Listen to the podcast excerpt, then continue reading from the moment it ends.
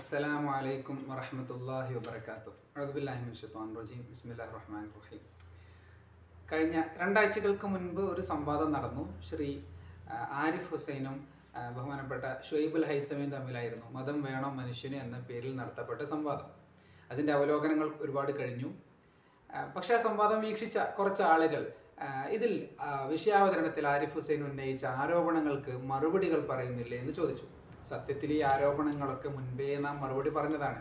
പക്ഷെ ഈ സംവാദത്തിന്റെ ഒരു പ്രശ്നം അല്ലെങ്കിൽ ആരോപണങ്ങളുടെ തന്നെ ഒരു സൗകര്യം എന്ന് പറയുന്നത് ഇത് ആദ്യമായിട്ട് കേൾക്കുന്ന ആളുകൾ ഇതിനു മുൻപേ നാം പറഞ്ഞ മറുപടികൾ കേട്ടവരായിരിക്കണമെന്നില്ല.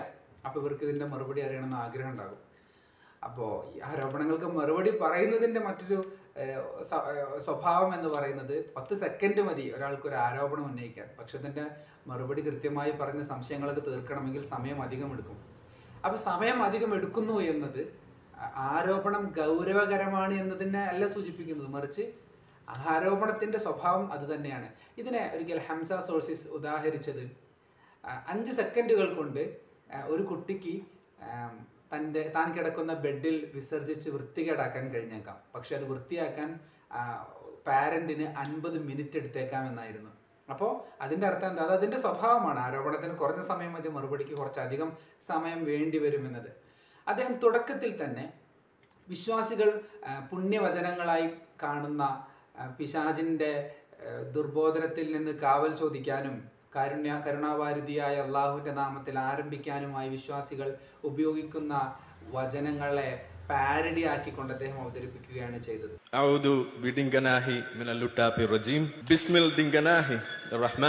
സംവാദത്തിന്റെ തുടക്കത്തിൽ തന്നെ അയാൾ പ്രഖ്യാപിക്കുകയാണ് ഞാൻ എന്നിൽ നിന്നും നിങ്ങളൊരു മാന്യതയും പ്രതീക്ഷിക്കേണ്ടതില്ല. ഞാൻ എന്നിൽ നിന്നും ഒരു പരസ്പര ബഹുമാനവും നിങ്ങൾ പ്രതീക്ഷിക്കേണ്ടതില്ല. പരിഹാസം തന്നെയായിരിക്കും എന്റെ പ്രധാന ആയുധം. അത് ഞാൻ ഇനിയും തുടരുക തന്നെ ചെയ്യും. ഈ സംവാദത്തിലും ഞാൻ അത് തന്നെയായിരിക്കും ഉന്നയിക്കുക എന്ന്. എന്നിട്ട് ഇതിനെ വിമർശിച്ച വിമർശിച്ച ഷുഹൈബുൽ ഹൈത്തമിയോട് അദ്ദേഹം മറുപടി പറയുന്നുണ്ട്.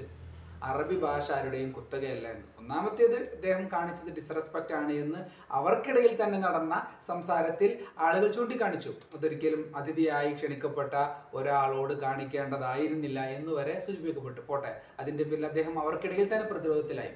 പക്ഷേ മറ്റൊരു കാര്യം അറബി ഭാഷ ആരുടെയും കുത്തകയല്ല എന്ന് പറയുമ്പോൾ അറബി ഭാഷാ നിയമങ്ങളോട് ചേരുന്നതല്ലേ ഉണ്ടാക്കേണ്ടത്.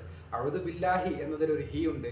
എങ്കിൽ പിന്നെ അള്ളാ എന്നതിനെ റീപ്ലേസ് ചെയ്ത് ഡിങ്കനെ കൊണ്ടുവയ്ക്കുമ്പോൾ അഴുതു ബി ഡിങ്കനാഹി അവിടെയും ഒരു ഹി കിടക്കട്ടെ എന്നാണ് അദ്ദേഹം വിചാരിക്കുന്നത്. അപ്പൊ അദ്ദേഹത്തിന്റെ ചരം ഹി എന്നത് മറ്റു അക്ഷരങ്ങളെ പോലെ ഈ വചനത്തിന്റെ ഭാഗമാണ് എന്നാണ്. അള്ളാഹ് എന്ന പദത്തിന്റെ ഭാഗമാണ് എന്ന് മനസ്സിലാക്കാൻ കഴിയാത്ത ആളാണ് ഭാഷ ആരുടെയും കുത്തകയല്ല എന്ന് പറയുന്നത്. ഏതാകട്ടെ അദ്ദേഹം ഉന്നയിച്ച പ്രധാനപ്പെട്ട ആരോപണങ്ങളെ നമുക്ക് ഒന്ന് വിശകലനം ചെയ്യാം. കുറഞ്ഞ സമയമാണ് നമ്മൾ ഓരോ ആരോപണങ്ങളെയും വിശകലനം ചെയ്യാൻ എടുക്കുള്ളൂ മതം വേണോ മനുഷ്യന് എന്ന ഒരു സംവാദം. സ്വാഭാവികമായിട്ട് നിങ്ങൾ പ്രതീക്ഷിക്കുന്നത് പോലെ തന്നെ ഞാൻ വേണ്ട എന്ന് പറയുന്ന ആളാണ്. മതം എന്ന് പറഞ്ഞാൽ ഞാൻ എന്താണ് ഉദ്ദേശിക്കുന്നത് എന്ന് ഒന്ന് ഡിഫൈൻ ചെയ്യേണ്ടതുണ്ട്. ലക്കം തീനക്കും വലിയ ദീൻ. നിങ്ങൾക്ക് നിങ്ങളുടെ മതം എനിക്ക് എന്റെ മതം. അതിലെ മതം. രണ്ട് ലാ ഇക്രാഹ ദീൻ മതത്തിൽ ബലാത്കാരമില്ല. അതിലെ മതം. ഇനി ഇന്ന ഇസ്ലാം. അതിലെ മതം. മതം മാറുന്നവനെ കൊല്ലണം. അതിലെ മതം. മതഭ്രഷ്ടനെ ജിനായത്തിൽ ഉൾപ്പെടുത്തി ക്രിമിനലൈസ് ചെയ്ത ഒരു കാര്യമാണ് അതിൽ അവിടെ ഉദ്ദേശിക്കുന്ന മതം. കല്ലിന്റെ പിന്നിൽ ജൂതൻ ഇരിക്കുന്നു എന്ന് പറയുമ്പോൾ ആ ജൂതന്റെ മതം. ജൂതനോട് സലാം പറയരുത്. അവൻ ഇങ്ങോട്ട് പറഞ്ഞാൽ ചില കാര്യങ്ങളൊക്കെ പറയുന്നത് പറഞ്ഞാൽ ആ ജൂതന്റെ മതം. ജൂതനെയും ക്രിസ്ത്യാനിയെയും അറേബ്യൻ പെൻസിൽ നിന്ന് അടിച്ചോടിക്കണമെന്ന് പറഞ്ഞപ്പോൾ അവിടെ ഉദ്ദേശിച്ച ക്രിസ്ത്യാനിയുടെ ജൂതന്റെ മതം. എല്ലാവരും ജനിക്കുന്നത് മുസ്ലിമായിട്ടാണ്. മനുഷ്യൻ മാത്രമല്ല. പട്ടിയും മരപ്പട്ടിയും കഴുതപ്പുലി എല്ലാവരും മുസ്ലിങ്ങളായിട്ട് തന്നെയാണ് ജനിക്കുന്നത് എന്ന് പഠിക്കുന്ന ഇസ്ലാം സൂചിപ്പിക്കുന്ന മതം. അപ്പൊ ഇതിൽ ഇദ്ദേഹം പറയാണ് മതം വേണോ മനുഷ്യന് എന്ന് തുടങ്ങി. ഇദ്ദേഹം മതം വേണ്ട എന്ന് പറയുന്ന ആളാണ് എന്നാണ്. എന്നിട്ട് അവസാനമോ ഇന്ന ഇന്ന വിശേഷണങ്ങളുള്ള ഒരു മതമാണെങ്കിൽ കുഴപ്പമില്ല എന്നിടത്തേക്ക് എത്തുകയും ചെയ്തു. അപ്പൊ തന്റെ വാദത്തിൽ നിന്ന് തന്നെ അദ്ദേഹം പുറകോട്ട് പോയി. എന്നിട്ട് കുറെ ആരോപണങ്ങളാണ്. അതായത് ഇന്ന ദിന ഇന്ദല്ലാഹിൽ ഇസ്ലാം എന്ന് പറയുന്നോടത്തെ മതം.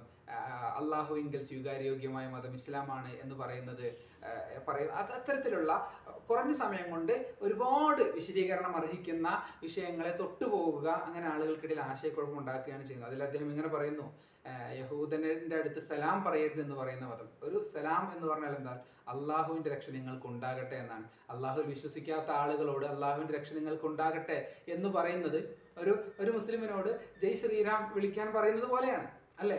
അവൻ മറ്റൊരു മതവിശ്വാസിയുടെ മേൽ അള്ളാഹുവിൽ വിശ്വസിക്കാത്ത ഒരാളുടെ മേൽ അള്ളാഹുവിന്റെ രക്ഷ ഉണ്ടാകട്ടെ എന്ന് പറയരുത് എന്ന് തന്നെയല്ലേ പറയേണ്ടത്? ഇനി എങ്ങാനും പ്രവാചകൻ സല്ലാ അലൈഹി സ്വലമ മറ്റു മതവിശ്വാസികളോടും നിങ്ങൾ അള്ളാഹുവിന്റെ രക്ഷ ഉണ്ടാകട്ടെ എന്ന പ്രാർത്ഥന വാക്യം പറയണമെന്ന് പറഞ്ഞാലോ? അപ്പോൾ ഇവർ പറയും മറ്റു മതങ്ങളുടെ മേൽ അള്ളാഹുവിനെ കുറിച്ച് നിങ്ങൾ എന്താ അടിച്ച് ഏൽപ്പിക്കുകയാണ്. തുടങ്ങിയ ആരോപണങ്ങളായിട്ടായിരിക്കും വരിക. അപ്പൊ ഈ ആരോപണങ്ങൾ സത്യസന്ധമല്ലെന്നും കേവലം എന്തെങ്കിലും പറയാൻ വേണ്ടി പറയുകയാണ് എന്നും കൂടിയാണ് സത്യത്തിൽ ഇവിടെ നിന്നും മനസ്സിലാക്കുന്നത് പിന്നെ മറ്റൊന്ന് ഇദ്ദേഹം പറയുന്ന ഒരു കാര്യമാണ് എന്ത് യഹൂദ് ക്രിസ്ത്യരെ അടിച്ചോടിക്കണേ എന്ന് പറയുന്ന അവിടുത്തെ ഒരു മതമെന്ന് വളരെ ഹിസ്റ്റോറിക്കൽ ആയിട്ടുള്ള എന്താ പറയുക ഒരു കാരണത്തെ മറച്ചു വെച്ചുകൊണ്ട് അവിടെ എടുത്തൊരു നടപടിയെ ഇങ്ങനെ പരസ്- പരസ്യമായി ഒരു മതത്തിന്റെ മേൽ അടിച്ചേൽപ്പിക്കുകയാണ് അദ്ദേഹം ചെയ്യുന്നത്. ഇപ്പോൾ ഓരോ മതത്തിന്റെയും അതിന്റെ അടിസ്ഥാന കേന്ദ്രങ്ങളുണ്ടാകും ഇപ്പോൾ വത്തിക്കാൻ ക്രൈസ്തവതയുടെ കേന്ദ്രമായി ഒരുപാട് വിശ്വാസികൾ കൊണ്ടു നടക്കുന്നത് പോലെ. അപ്പോൾ ഈ വത്തിക്കാൻ എന്ന സിറ്റിയിൽ ക്രിസ്ത്യർക്ക് ക്രിസ്ത്യരല്ലാത്ത ആളുകൾക്ക് വീട് വെച്ച് താമസിക്കാൻ അനുവാദം വേണം എന്ന് പറയുന്നതിന്റെ ഒരു അങ്ങനെ പറയേണ്ട ആവശ്യം തന്നെ ഇല്ലല്ലോ. ഒരു നോൺ വെജ് ആണ് എന്ന് ഹോട്ടലിൽ എഴുതിയിട്ടുണ്ട്. എന്നിട്ട് അവിടെ വെജിറ്റേറിയൻ മാത്രം ചോദിച്ച് കയറുക എന്ന് പറയുന്ന പോലുള്ളൊരു പ്രശ്നമാണിത്. അപ്പൊ ഹിജാസ് എന്ന് പറയുന്ന മക്കയും മദീനയും ഉൾപ്പെടുന്ന ഇസ്ലാമിക വിശ്വാസത്തിന്റെ അനുഷ്ഠാനത്തിന്റെയും കേന്ദ്രമായ ആ പ്രദേശത്ത് ഇതര വിശ്വാസികൾക്ക് വീട് വെച്ച് താമസിക്കാൻ അവസരം കൊടുക്കണം എന്ന് പറയുന്നതിൽ തന്നെ അതൊരു എന്താ പറയാ അതിന്റെ ഒരു നെസസിറ്റി ഇല്ല. ഭൂമിയിൽ സ്ഥലമില്ലാത്ത പ്രശ്നമില്ലല്ലോ. എന്നാൽ ഒരു മുസ്ലിം രാഷ്ട്രത്തിൽ ഇതര വിശ്വാസികൾക്ക് ജീവിക്കാൻ കഴിയുമോ? തീർച്ചയായും കഴിയും. അത് തന്നെയല്ലേ ലോകത്ത് നാം ഇന്ന് കണ്ടുകൊണ്ടിരിക്കുന്നതും. അപ്പോൾ വളരെ ഹിസ്റ്റോറിക്കലായ അല്ലെങ്കിൽ ചില പ്രത്യേക കേന്ദ്രങ്ങളുമായി ബന്ധപ്പെട്ട് നടപ്പിലാക്കപ്പെട്ട ഒരു നിയമത്തെ അതിന്റെ സാഹചര്യങ്ങളൊന്നും പറയാതെ ആളുകൾക്കിടയിൽ ആശയക്കുഴപ്പമുണ്ടാക്കുന്നത്. ഇപ്പോൾ ലോകത്ത് ഇതിന്റെ കൂടെ ഓർത്തു പോകേണ്ടതാണ് ഹിറ്റ്ലർ വന്നതിന് ശേഷം യഹൂദ വിശ്വാസികൾക്ക് ജർമ്മനിയിൽ ഒരുപാട് പീഡനങ്ങൾ ഏൽക്കേണ്ടി വന്നു. നാട് വിട്ടു പോകേണ്ടി വന്നു. അവർക്ക് എന്താ പറയുക വംശഹത്യക്ക് അവർ ഇരയാക്കപ്പെടേണ്ടി വന്നു. അങ്ങനെ നാട് വിട്ടു പോയ ക്രിസ്ത്യർക്ക് ലോകത്ത് അഭയം നൽകിയത് മുസ്ലിം രാഷ്ട്രങ്ങളാണ്. ലോകത്ത് അഭയം നൽകിയത് മുസ്ലിം രാഷ്ട്രങ്ങളാണ്. ഓട്ടോമൻ സാമ്രാജ്യം നിലനിൽക്കുന്ന സമയത്ത് ഇതര മതവിശ്വാസികൾക്ക് നൽകിയ അമിത സ്വാതന്ത്ര്യമാണ് ഒരു പക്ഷേ ആ സാമ്രാജ്യത്തിന്റെ പതന കാരണമായി തന്നെ വിലയിരുത്തപ്പെടുന്നത്. അപ്പോൾ ഇത്തരത്തിലുള്ള സംഭവങ്ങളെയൊക്കെ കണ്ണടച്ചുകൊണ്ട് ഹിജാസ് എന്ന് പറയുന്ന മക്കയും മദീനയും ഉൾപ്പെടുന്ന ആരാധന കേന്ദ്രത്തിൽ ഇതര വിശ്വാസികൾക്ക് പ്രവേശനാനുമതി നിഷേധിക്കുന്നതിന് ഇങ്ങനെ പരസ്യമായി അതിന്റെ ചരിത്രപരതയും അതിന്റെ വിശ്വാസപരമായ കാര്യങ്ങളും ഒന്നും പറയാതെ ആളുകൾക്കിടയിൽ ആശയക്കുഴപ്പം ഉണ്ടാക്കുന്നത് സത്യത്തിൽ ഇവർ എപ്പോഴും ചെയ്തുകൊണ്ടിരിക്കുന്ന രീതി ആളുകൾക്കിടയിൽ ആശയക്കുഴപ്പം ഉണ്ടാക്കുക എന്നതാണ് ഇസ്ലാം ജുദായിസം പല പല മതങ്ങളുണ്ട്. പഴയതായിട്ടുള്ള ചില മതങ്ങൾ പുതിയ ചില കാർഗോയിസം എന്ന് പറയുന്ന ചില മതങ്ങളുണ്ട്. അടുത്ത നമുക്ക് പറയാം. ഇനി റിപ്പബ്ലിക് ഓഫ് കൈലാസ എന്ന് പറഞ്ഞ നമ്മൾ നിത്യാനന്ദ ഉണ്ടാക്കിയ ഒരു ഒരു മത കൾട്ട് നിങ്ങൾക്കറിയാം.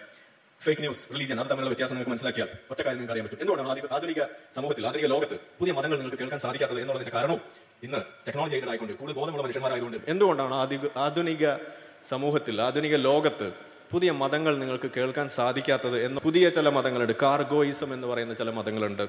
അതിനൊക്കെ ഡീറ്റെയിൽസ് അടുത്ത റൗണ്ടിലൊക്കെ നമുക്ക് പറയാം.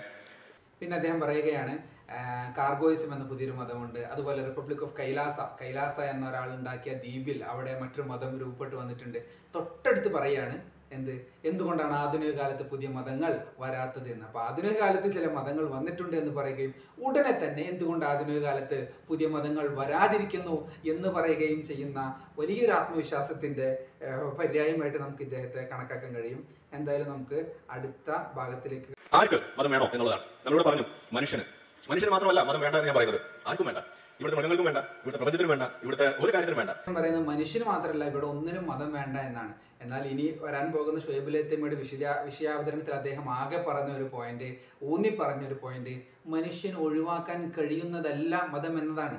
മനുഷ്യന് മതം വേണോ വേണ്ടേ എന്ന ചോദ്യം ചോദിക്കുമ്പോൾ വേണോ വേണ്ട? ഇപ്പൊ മനുഷ്യന് ഭക്ഷണം വേണോ? എന്ന ചോദ്യം അപ്രസക്തമാണ് കാരണം എന്താ? മനുഷ്യന് ഒഴിവാക്കാൻ പറ്റുന്ന ഒന്നല്ല അത്. എന്നതുപോലെ മതം മനുഷ്യന് ഒഴിവാക്കാൻ പറ്റുന്ന ഒന്നല്ല. മനുഷ്യന്റെ അടിസ്ഥാന ആവശ്യമാണ് ചില അഭൗതികമായ ആശയങ്ങൾക്ക് വേണ്ടി സ്വയം സമർപ്പിക്കുക എന്നത്. അത് വ്യവസ്ഥാപിതമായ മതങ്ങളാണെങ്കിൽ ആ മതങ്ങൾ ഇനി അത് ഒഴിവാക്കണം എന്ന സ്വതന്ത്ര ചിന്തകരുടെ ആഹ്വാനം കേട്ടുകൊണ്ട് വ്യവസ്ഥാപിതമായ മതങ്ങളൊക്കെ ഒഴിവാക്കിയ ജനത എന്ത് ചെയ്യും? അവ്യവസ്ഥാപിതമായ മറ്റു മതങ്ങളിലേക്ക് അവരെത്തും. ഇത് മനുഷ്യന്റെ അടിസ്ഥാന ഭാവമാണ്. അപ്പോൾ മറ്റു മതങ്ങളിലേക്ക് എത്തുക എന്ന് പറഞ്ഞാൽ അതിന്റെ ഉദാഹരണങ്ങൾ അദ്ദേഹം ഒരുപാട് പറഞ്ഞു. ഒരുപാട് ഡെവിൾ വർഷിപ്പുകൾ അടക്കമുള്ള നരബലി പോലും അനുഷ്ഠാനത്തിന്റെ ഭാഗമായിട്ട് കൊണ്ടാടപ്പെടുന്ന ഡെവിൾ വർഷിപ്പിലേക്ക് വരെ ആളുകൾ എത്തിച്ചേരുകയാണ് ഇതിന്റെ ഫലമായിട്ട് ഉണ്ടായത് എന്ന് അദ്ദേഹം കൃത്യമായി സ്ഥാപിക്കുകയാണ് ചെയ്തത്. അപ്പം മനുഷ്യന് വേണമെന്ന് വിചാരിച്ചാലും ഒഴിവാക്കാൻ കഴിയാത്ത ഒന്നാണ് മതം എന്നാണ് ഷൊയ്ബുലത്തമ്മയുടെ അവതരണം. കാരണം ഒരു ഉദാഹരണത്തിന് കാലാവസ്ഥാ വ്യതിയാനം. ക്ലൈമറ്റ് ചേഞ്ച് എന്ന് പറയുന്ന വലിയ പ്രശ്നം. അതിലേക്ക് അതിന് ഇമ്പാക്ട് കൂട്ടുന്നതിൽ ഏറ്റവും കൂടുതൽ ഹെൽപ്ഫുൾ ആകുന്നത് അല്ലെങ്കിൽ അതിന് വഴിവെക്കുന്നത് മതകീയമായ സമൂഹങ്ങളാണ്. അതിൽ തന്നെ ഏറ്റവും മുന്നിൽ നിൽക്കുന്നത് ഇസ്ലാം മതവും ഹിന്ദു മതവുമാണ് എന്നതാണ് റിപ്പോർട്ടുകൾ സൂചിക്കുന്നത് കാരണം uncontrolled population growth and increase consumption of resources അതുകൊണ്ട് തന്നെ ഏറ്റവും കൂടുതൽ ഈ ക്ലൈമറ്റ് ചേഞ്ചിന് ഇമ്പാക്ട് ആയിട്ട് നമ്മൾ പറയുന്ന വാട്ടർ സ്ട്രെസ് എന്ന് പറയുന്നത് വെള്ളം ദൗർബല്യം അത് അനുഭവിക്കാൻ പോകുന്നതും ഈ തരത്തിലുള്ള രാജ്യങ്ങൾ തന്നെയാണ്. അത് മതകീയ സമൂഹങ്ങളാണ്. പിന്നെ അദ്ദേഹം പറയുന്നത് ഈ കാലാവസ്ഥ വ്യതിയാനങ്ങൾക്ക് അല്ലെങ്കിൽ നിലവിലുള്ള പ്രകൃതി വിഭവങ്ങളുടെ അമിതോപയോഗത്തിന് കാരണമാകുന്നത് ഹൈന്ദവ വിശ്വാസികളുടെയും മുസ്ലിം വിശ്വാസികളുടെയും ജനസംഖ്യാ വർധനവാണ് എന്നാണ്. ജനസംഖ്യ വർദ്ധിച്ചാൽ അത് പ്രശ്നമാണ് എന്ന പൊട്ടിപ്പൊളിഞ്ഞ മാൽത്തൂസിന്റെ തിയറി തിയറിയാണ് ഇവരും അടിസ്ഥാനമാക്കുന്നത് ഖേദകരമാണ്. സത്യത്തിൽ ഇന്ന് ലോകം അനുഭവിക്കുന്ന ഏറ്റവും വലിയ പ്രശ്നം എന്ന് പറയുന്നത് വെസ്റ്റിൽ ജനസംഖ്യ കുറയുന്നു എന്നതാണ്. പോപ്പുലേഷൻ ഡൗൺഫോൾ ആണ്. രണ്ട് പേരാണ് നമുക്കറിയാം. രണ്ട് പേരാണ് ഒരു ദാമ്പത്യത്തിൽ ഉണ്ടാവുക. ഇവർ റീപ്ലേസ്ഡ് ആകുമ്പോൾ ഇവർ മരിച്ചു പോയാൽ പകരം രണ്ട് പേര് ജീവിച്ചിരിക്കുമ്പോഴാണ് ജനസംഖ്യ നിലനിൽക്കുക.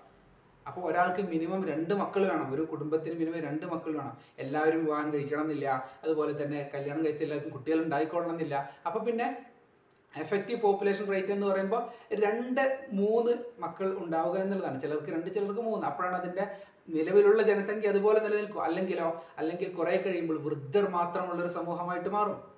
കുട്ടികൾ ഇല്ലാതായി കഴിഞ്ഞാൽ വൃദ്ധർ മാത്രമുള്ള സമൂഹം അതൊരു രാജ്യത്തും ഗുണകരമല്ല. അതുകൊണ്ടാണ് യൂറോപ്യൻ രാജ്യങ്ങൾ അവർക്കൊരിക്കലും വ്യക്തി സ്വാതന്ത്ര്യത്തിൽ കടന്നു കയറാൻ പറ്റൂല. അപ്പൊ ചൈനയ്ക്ക് പറയാം രണ്ട് മക്കൾ ഒരു വീട്ടിൽ വേണമെന്ന്. കമ്മ്യൂണിസ്റ്റ് ഗവൺമെന്റ് ആണ്. ലിബറൽ മൂല്യങ്ങൾക്കവിടെ പ്രാധാന്യമില്ല. വ്യക്തി അവകാശങ്ങളല്ല ഏറ്റവും പ്രധാനം. പക്ഷേ ഒരു ലിബറൽ ഗവൺമെന്റിന് അങ്ങനെ പറയാൻ കഴിയില്ല. കാരണം വ്യക്തിയുടെ സ്വാതന്ത്ര്യത്തിൽ എനിക്കൊരു കുട്ടി വേണ്ട എന്ന് തീരുമാനിക്കാനുള്ള വ്യക്തിയുടെ സ്വാതന്ത്ര്യത്തിൽ കടന്നു കയറുകയാണ്. ഇത് ലിബറൽ ഗവൺമെന്റ് പറയാൻ കഴിയില്ല. അപ്പോൾ ഒരു ക്യാമ്പയിനുകൾ നടത്തുകയാണ്. നിങ്ങൾക്ക് do it for your mom campaign ഒരു രാജ്യത്തുള്ളതാണ്. നിങ്ങൾക്ക് മക്കൾ വേണമെന്ന് ആഗ്രഹം ഉണ്ടാവില്ല. പക്ഷെ നിങ്ങളുടെ മാതാപിതാക്കൾക്ക് മുത്തച്ഛനും മുത്തശ്ശിയും ആവണമെന്ന് ആഗ്രഹം ഉണ്ടാകും. അതുകൊണ്ട് നിങ്ങൾ അവർക്ക് വേണ്ടിയെങ്കിലും ഒരു കുട്ടിയെ ഉണ്ടാക്കുന്നത് ഇപ്പോൾ കഴിഞ്ഞ ആഴ്ച ജപ്പാനിൽ മക്കളുണ്ടായാൽ മൂന്ന് ലക്ഷം രൂപ ഗവൺമെന്റ് ഓഫർ ചെയ്യാണ്. കാരണം എന്താ? അങ്ങനെയെങ്കിലും അടുത്ത തലമുറ ഇവിടെ ഉണ്ടാവട്ടെ. അപ്പോൾ ലോ ഇങ്ങനെ ഒരു ദാരിദ്ര്യം ജനസംഖ്യാ ദാരിദ്ര്യം അനുഭവിക്കുന്നത് കൊണ്ടാണ് ഇതര രാഷ്ട്രങ്ങൾ ആഫ്രിക്കൻ രാഷ്ട്രങ്ങളിൽ നിന്ന് ഇന്ത്യൻ അല്ലെങ്കിൽ ഏഷ്യൻ രാജ്യങ്ങളിൽ നിന്നും ഒക്കെ യൂറോപ്പിലേക്ക് കുടിയേറാൻ കഴിയുന്നത്. അവിടെ അവർക്ക് പൗരത്വം കൊടുക്കുന്നത്. അവിടെ അടുത്ത തലമുറ ഇല്ലാത്തതുകൊണ്ടാണ്. അപ്പോൾ അവിടെ അനുഭവിക്കുന്ന ഏറ്റവും വലിയ പ്രശ്നത്തിന്റെ പരിഹരിക്കുന്നത് ഈ പറഞ്ഞ ഇന്ത്യയിലും അതുപോലെ തന്നെ മറ്റു രാഷ്ട്രങ്ങളിലുമുള്ള മുസ്ലിം ജനസംഖ്യയും ഹൈന്ദവ ജനസംഖ്യയും കൂടുന്നത് കൊണ്ടാണ് മറ്റിടത്തുള്ള പ്രശ്നം പരിഹരിക്കപ്പെടുന്നത്. ഇദ്ദേഹം അടിസ്ഥാനമാക്കുന്നത് പോപ്പുലേഷൻ കൂടിയാൽ പ്രശ്നമുണ്ടാകുമെന്ന മാൽത്തൂസിന്റെ തിയറിയാണ് നമ്മൾ വിചാരിച്ചു പോപ്പുലേഷൻ കൂടിയാൽ ഇവിടെ ഭക്ഷണ ദൗർലഭ്യം ഉണ്ടാകും. പോപ്പുലേഷൻ കൂടിയപ്പോൾ എന്താ ചെയ്തത്? നമ്മൾ ടിഷ്യൂ കൾച്ചർ നമ്മൾ ബി ടി അതുപോലെ തന്നെ ബ്രോയിലർ ചിക്കനുകൾ ഉണ്ടാക്കി. നമ്മൾ സാങ്കേതിക വിദ്യ കൊണ്ട് അതിനെ മറികടക്കാൻ ശ്രമിക്കും.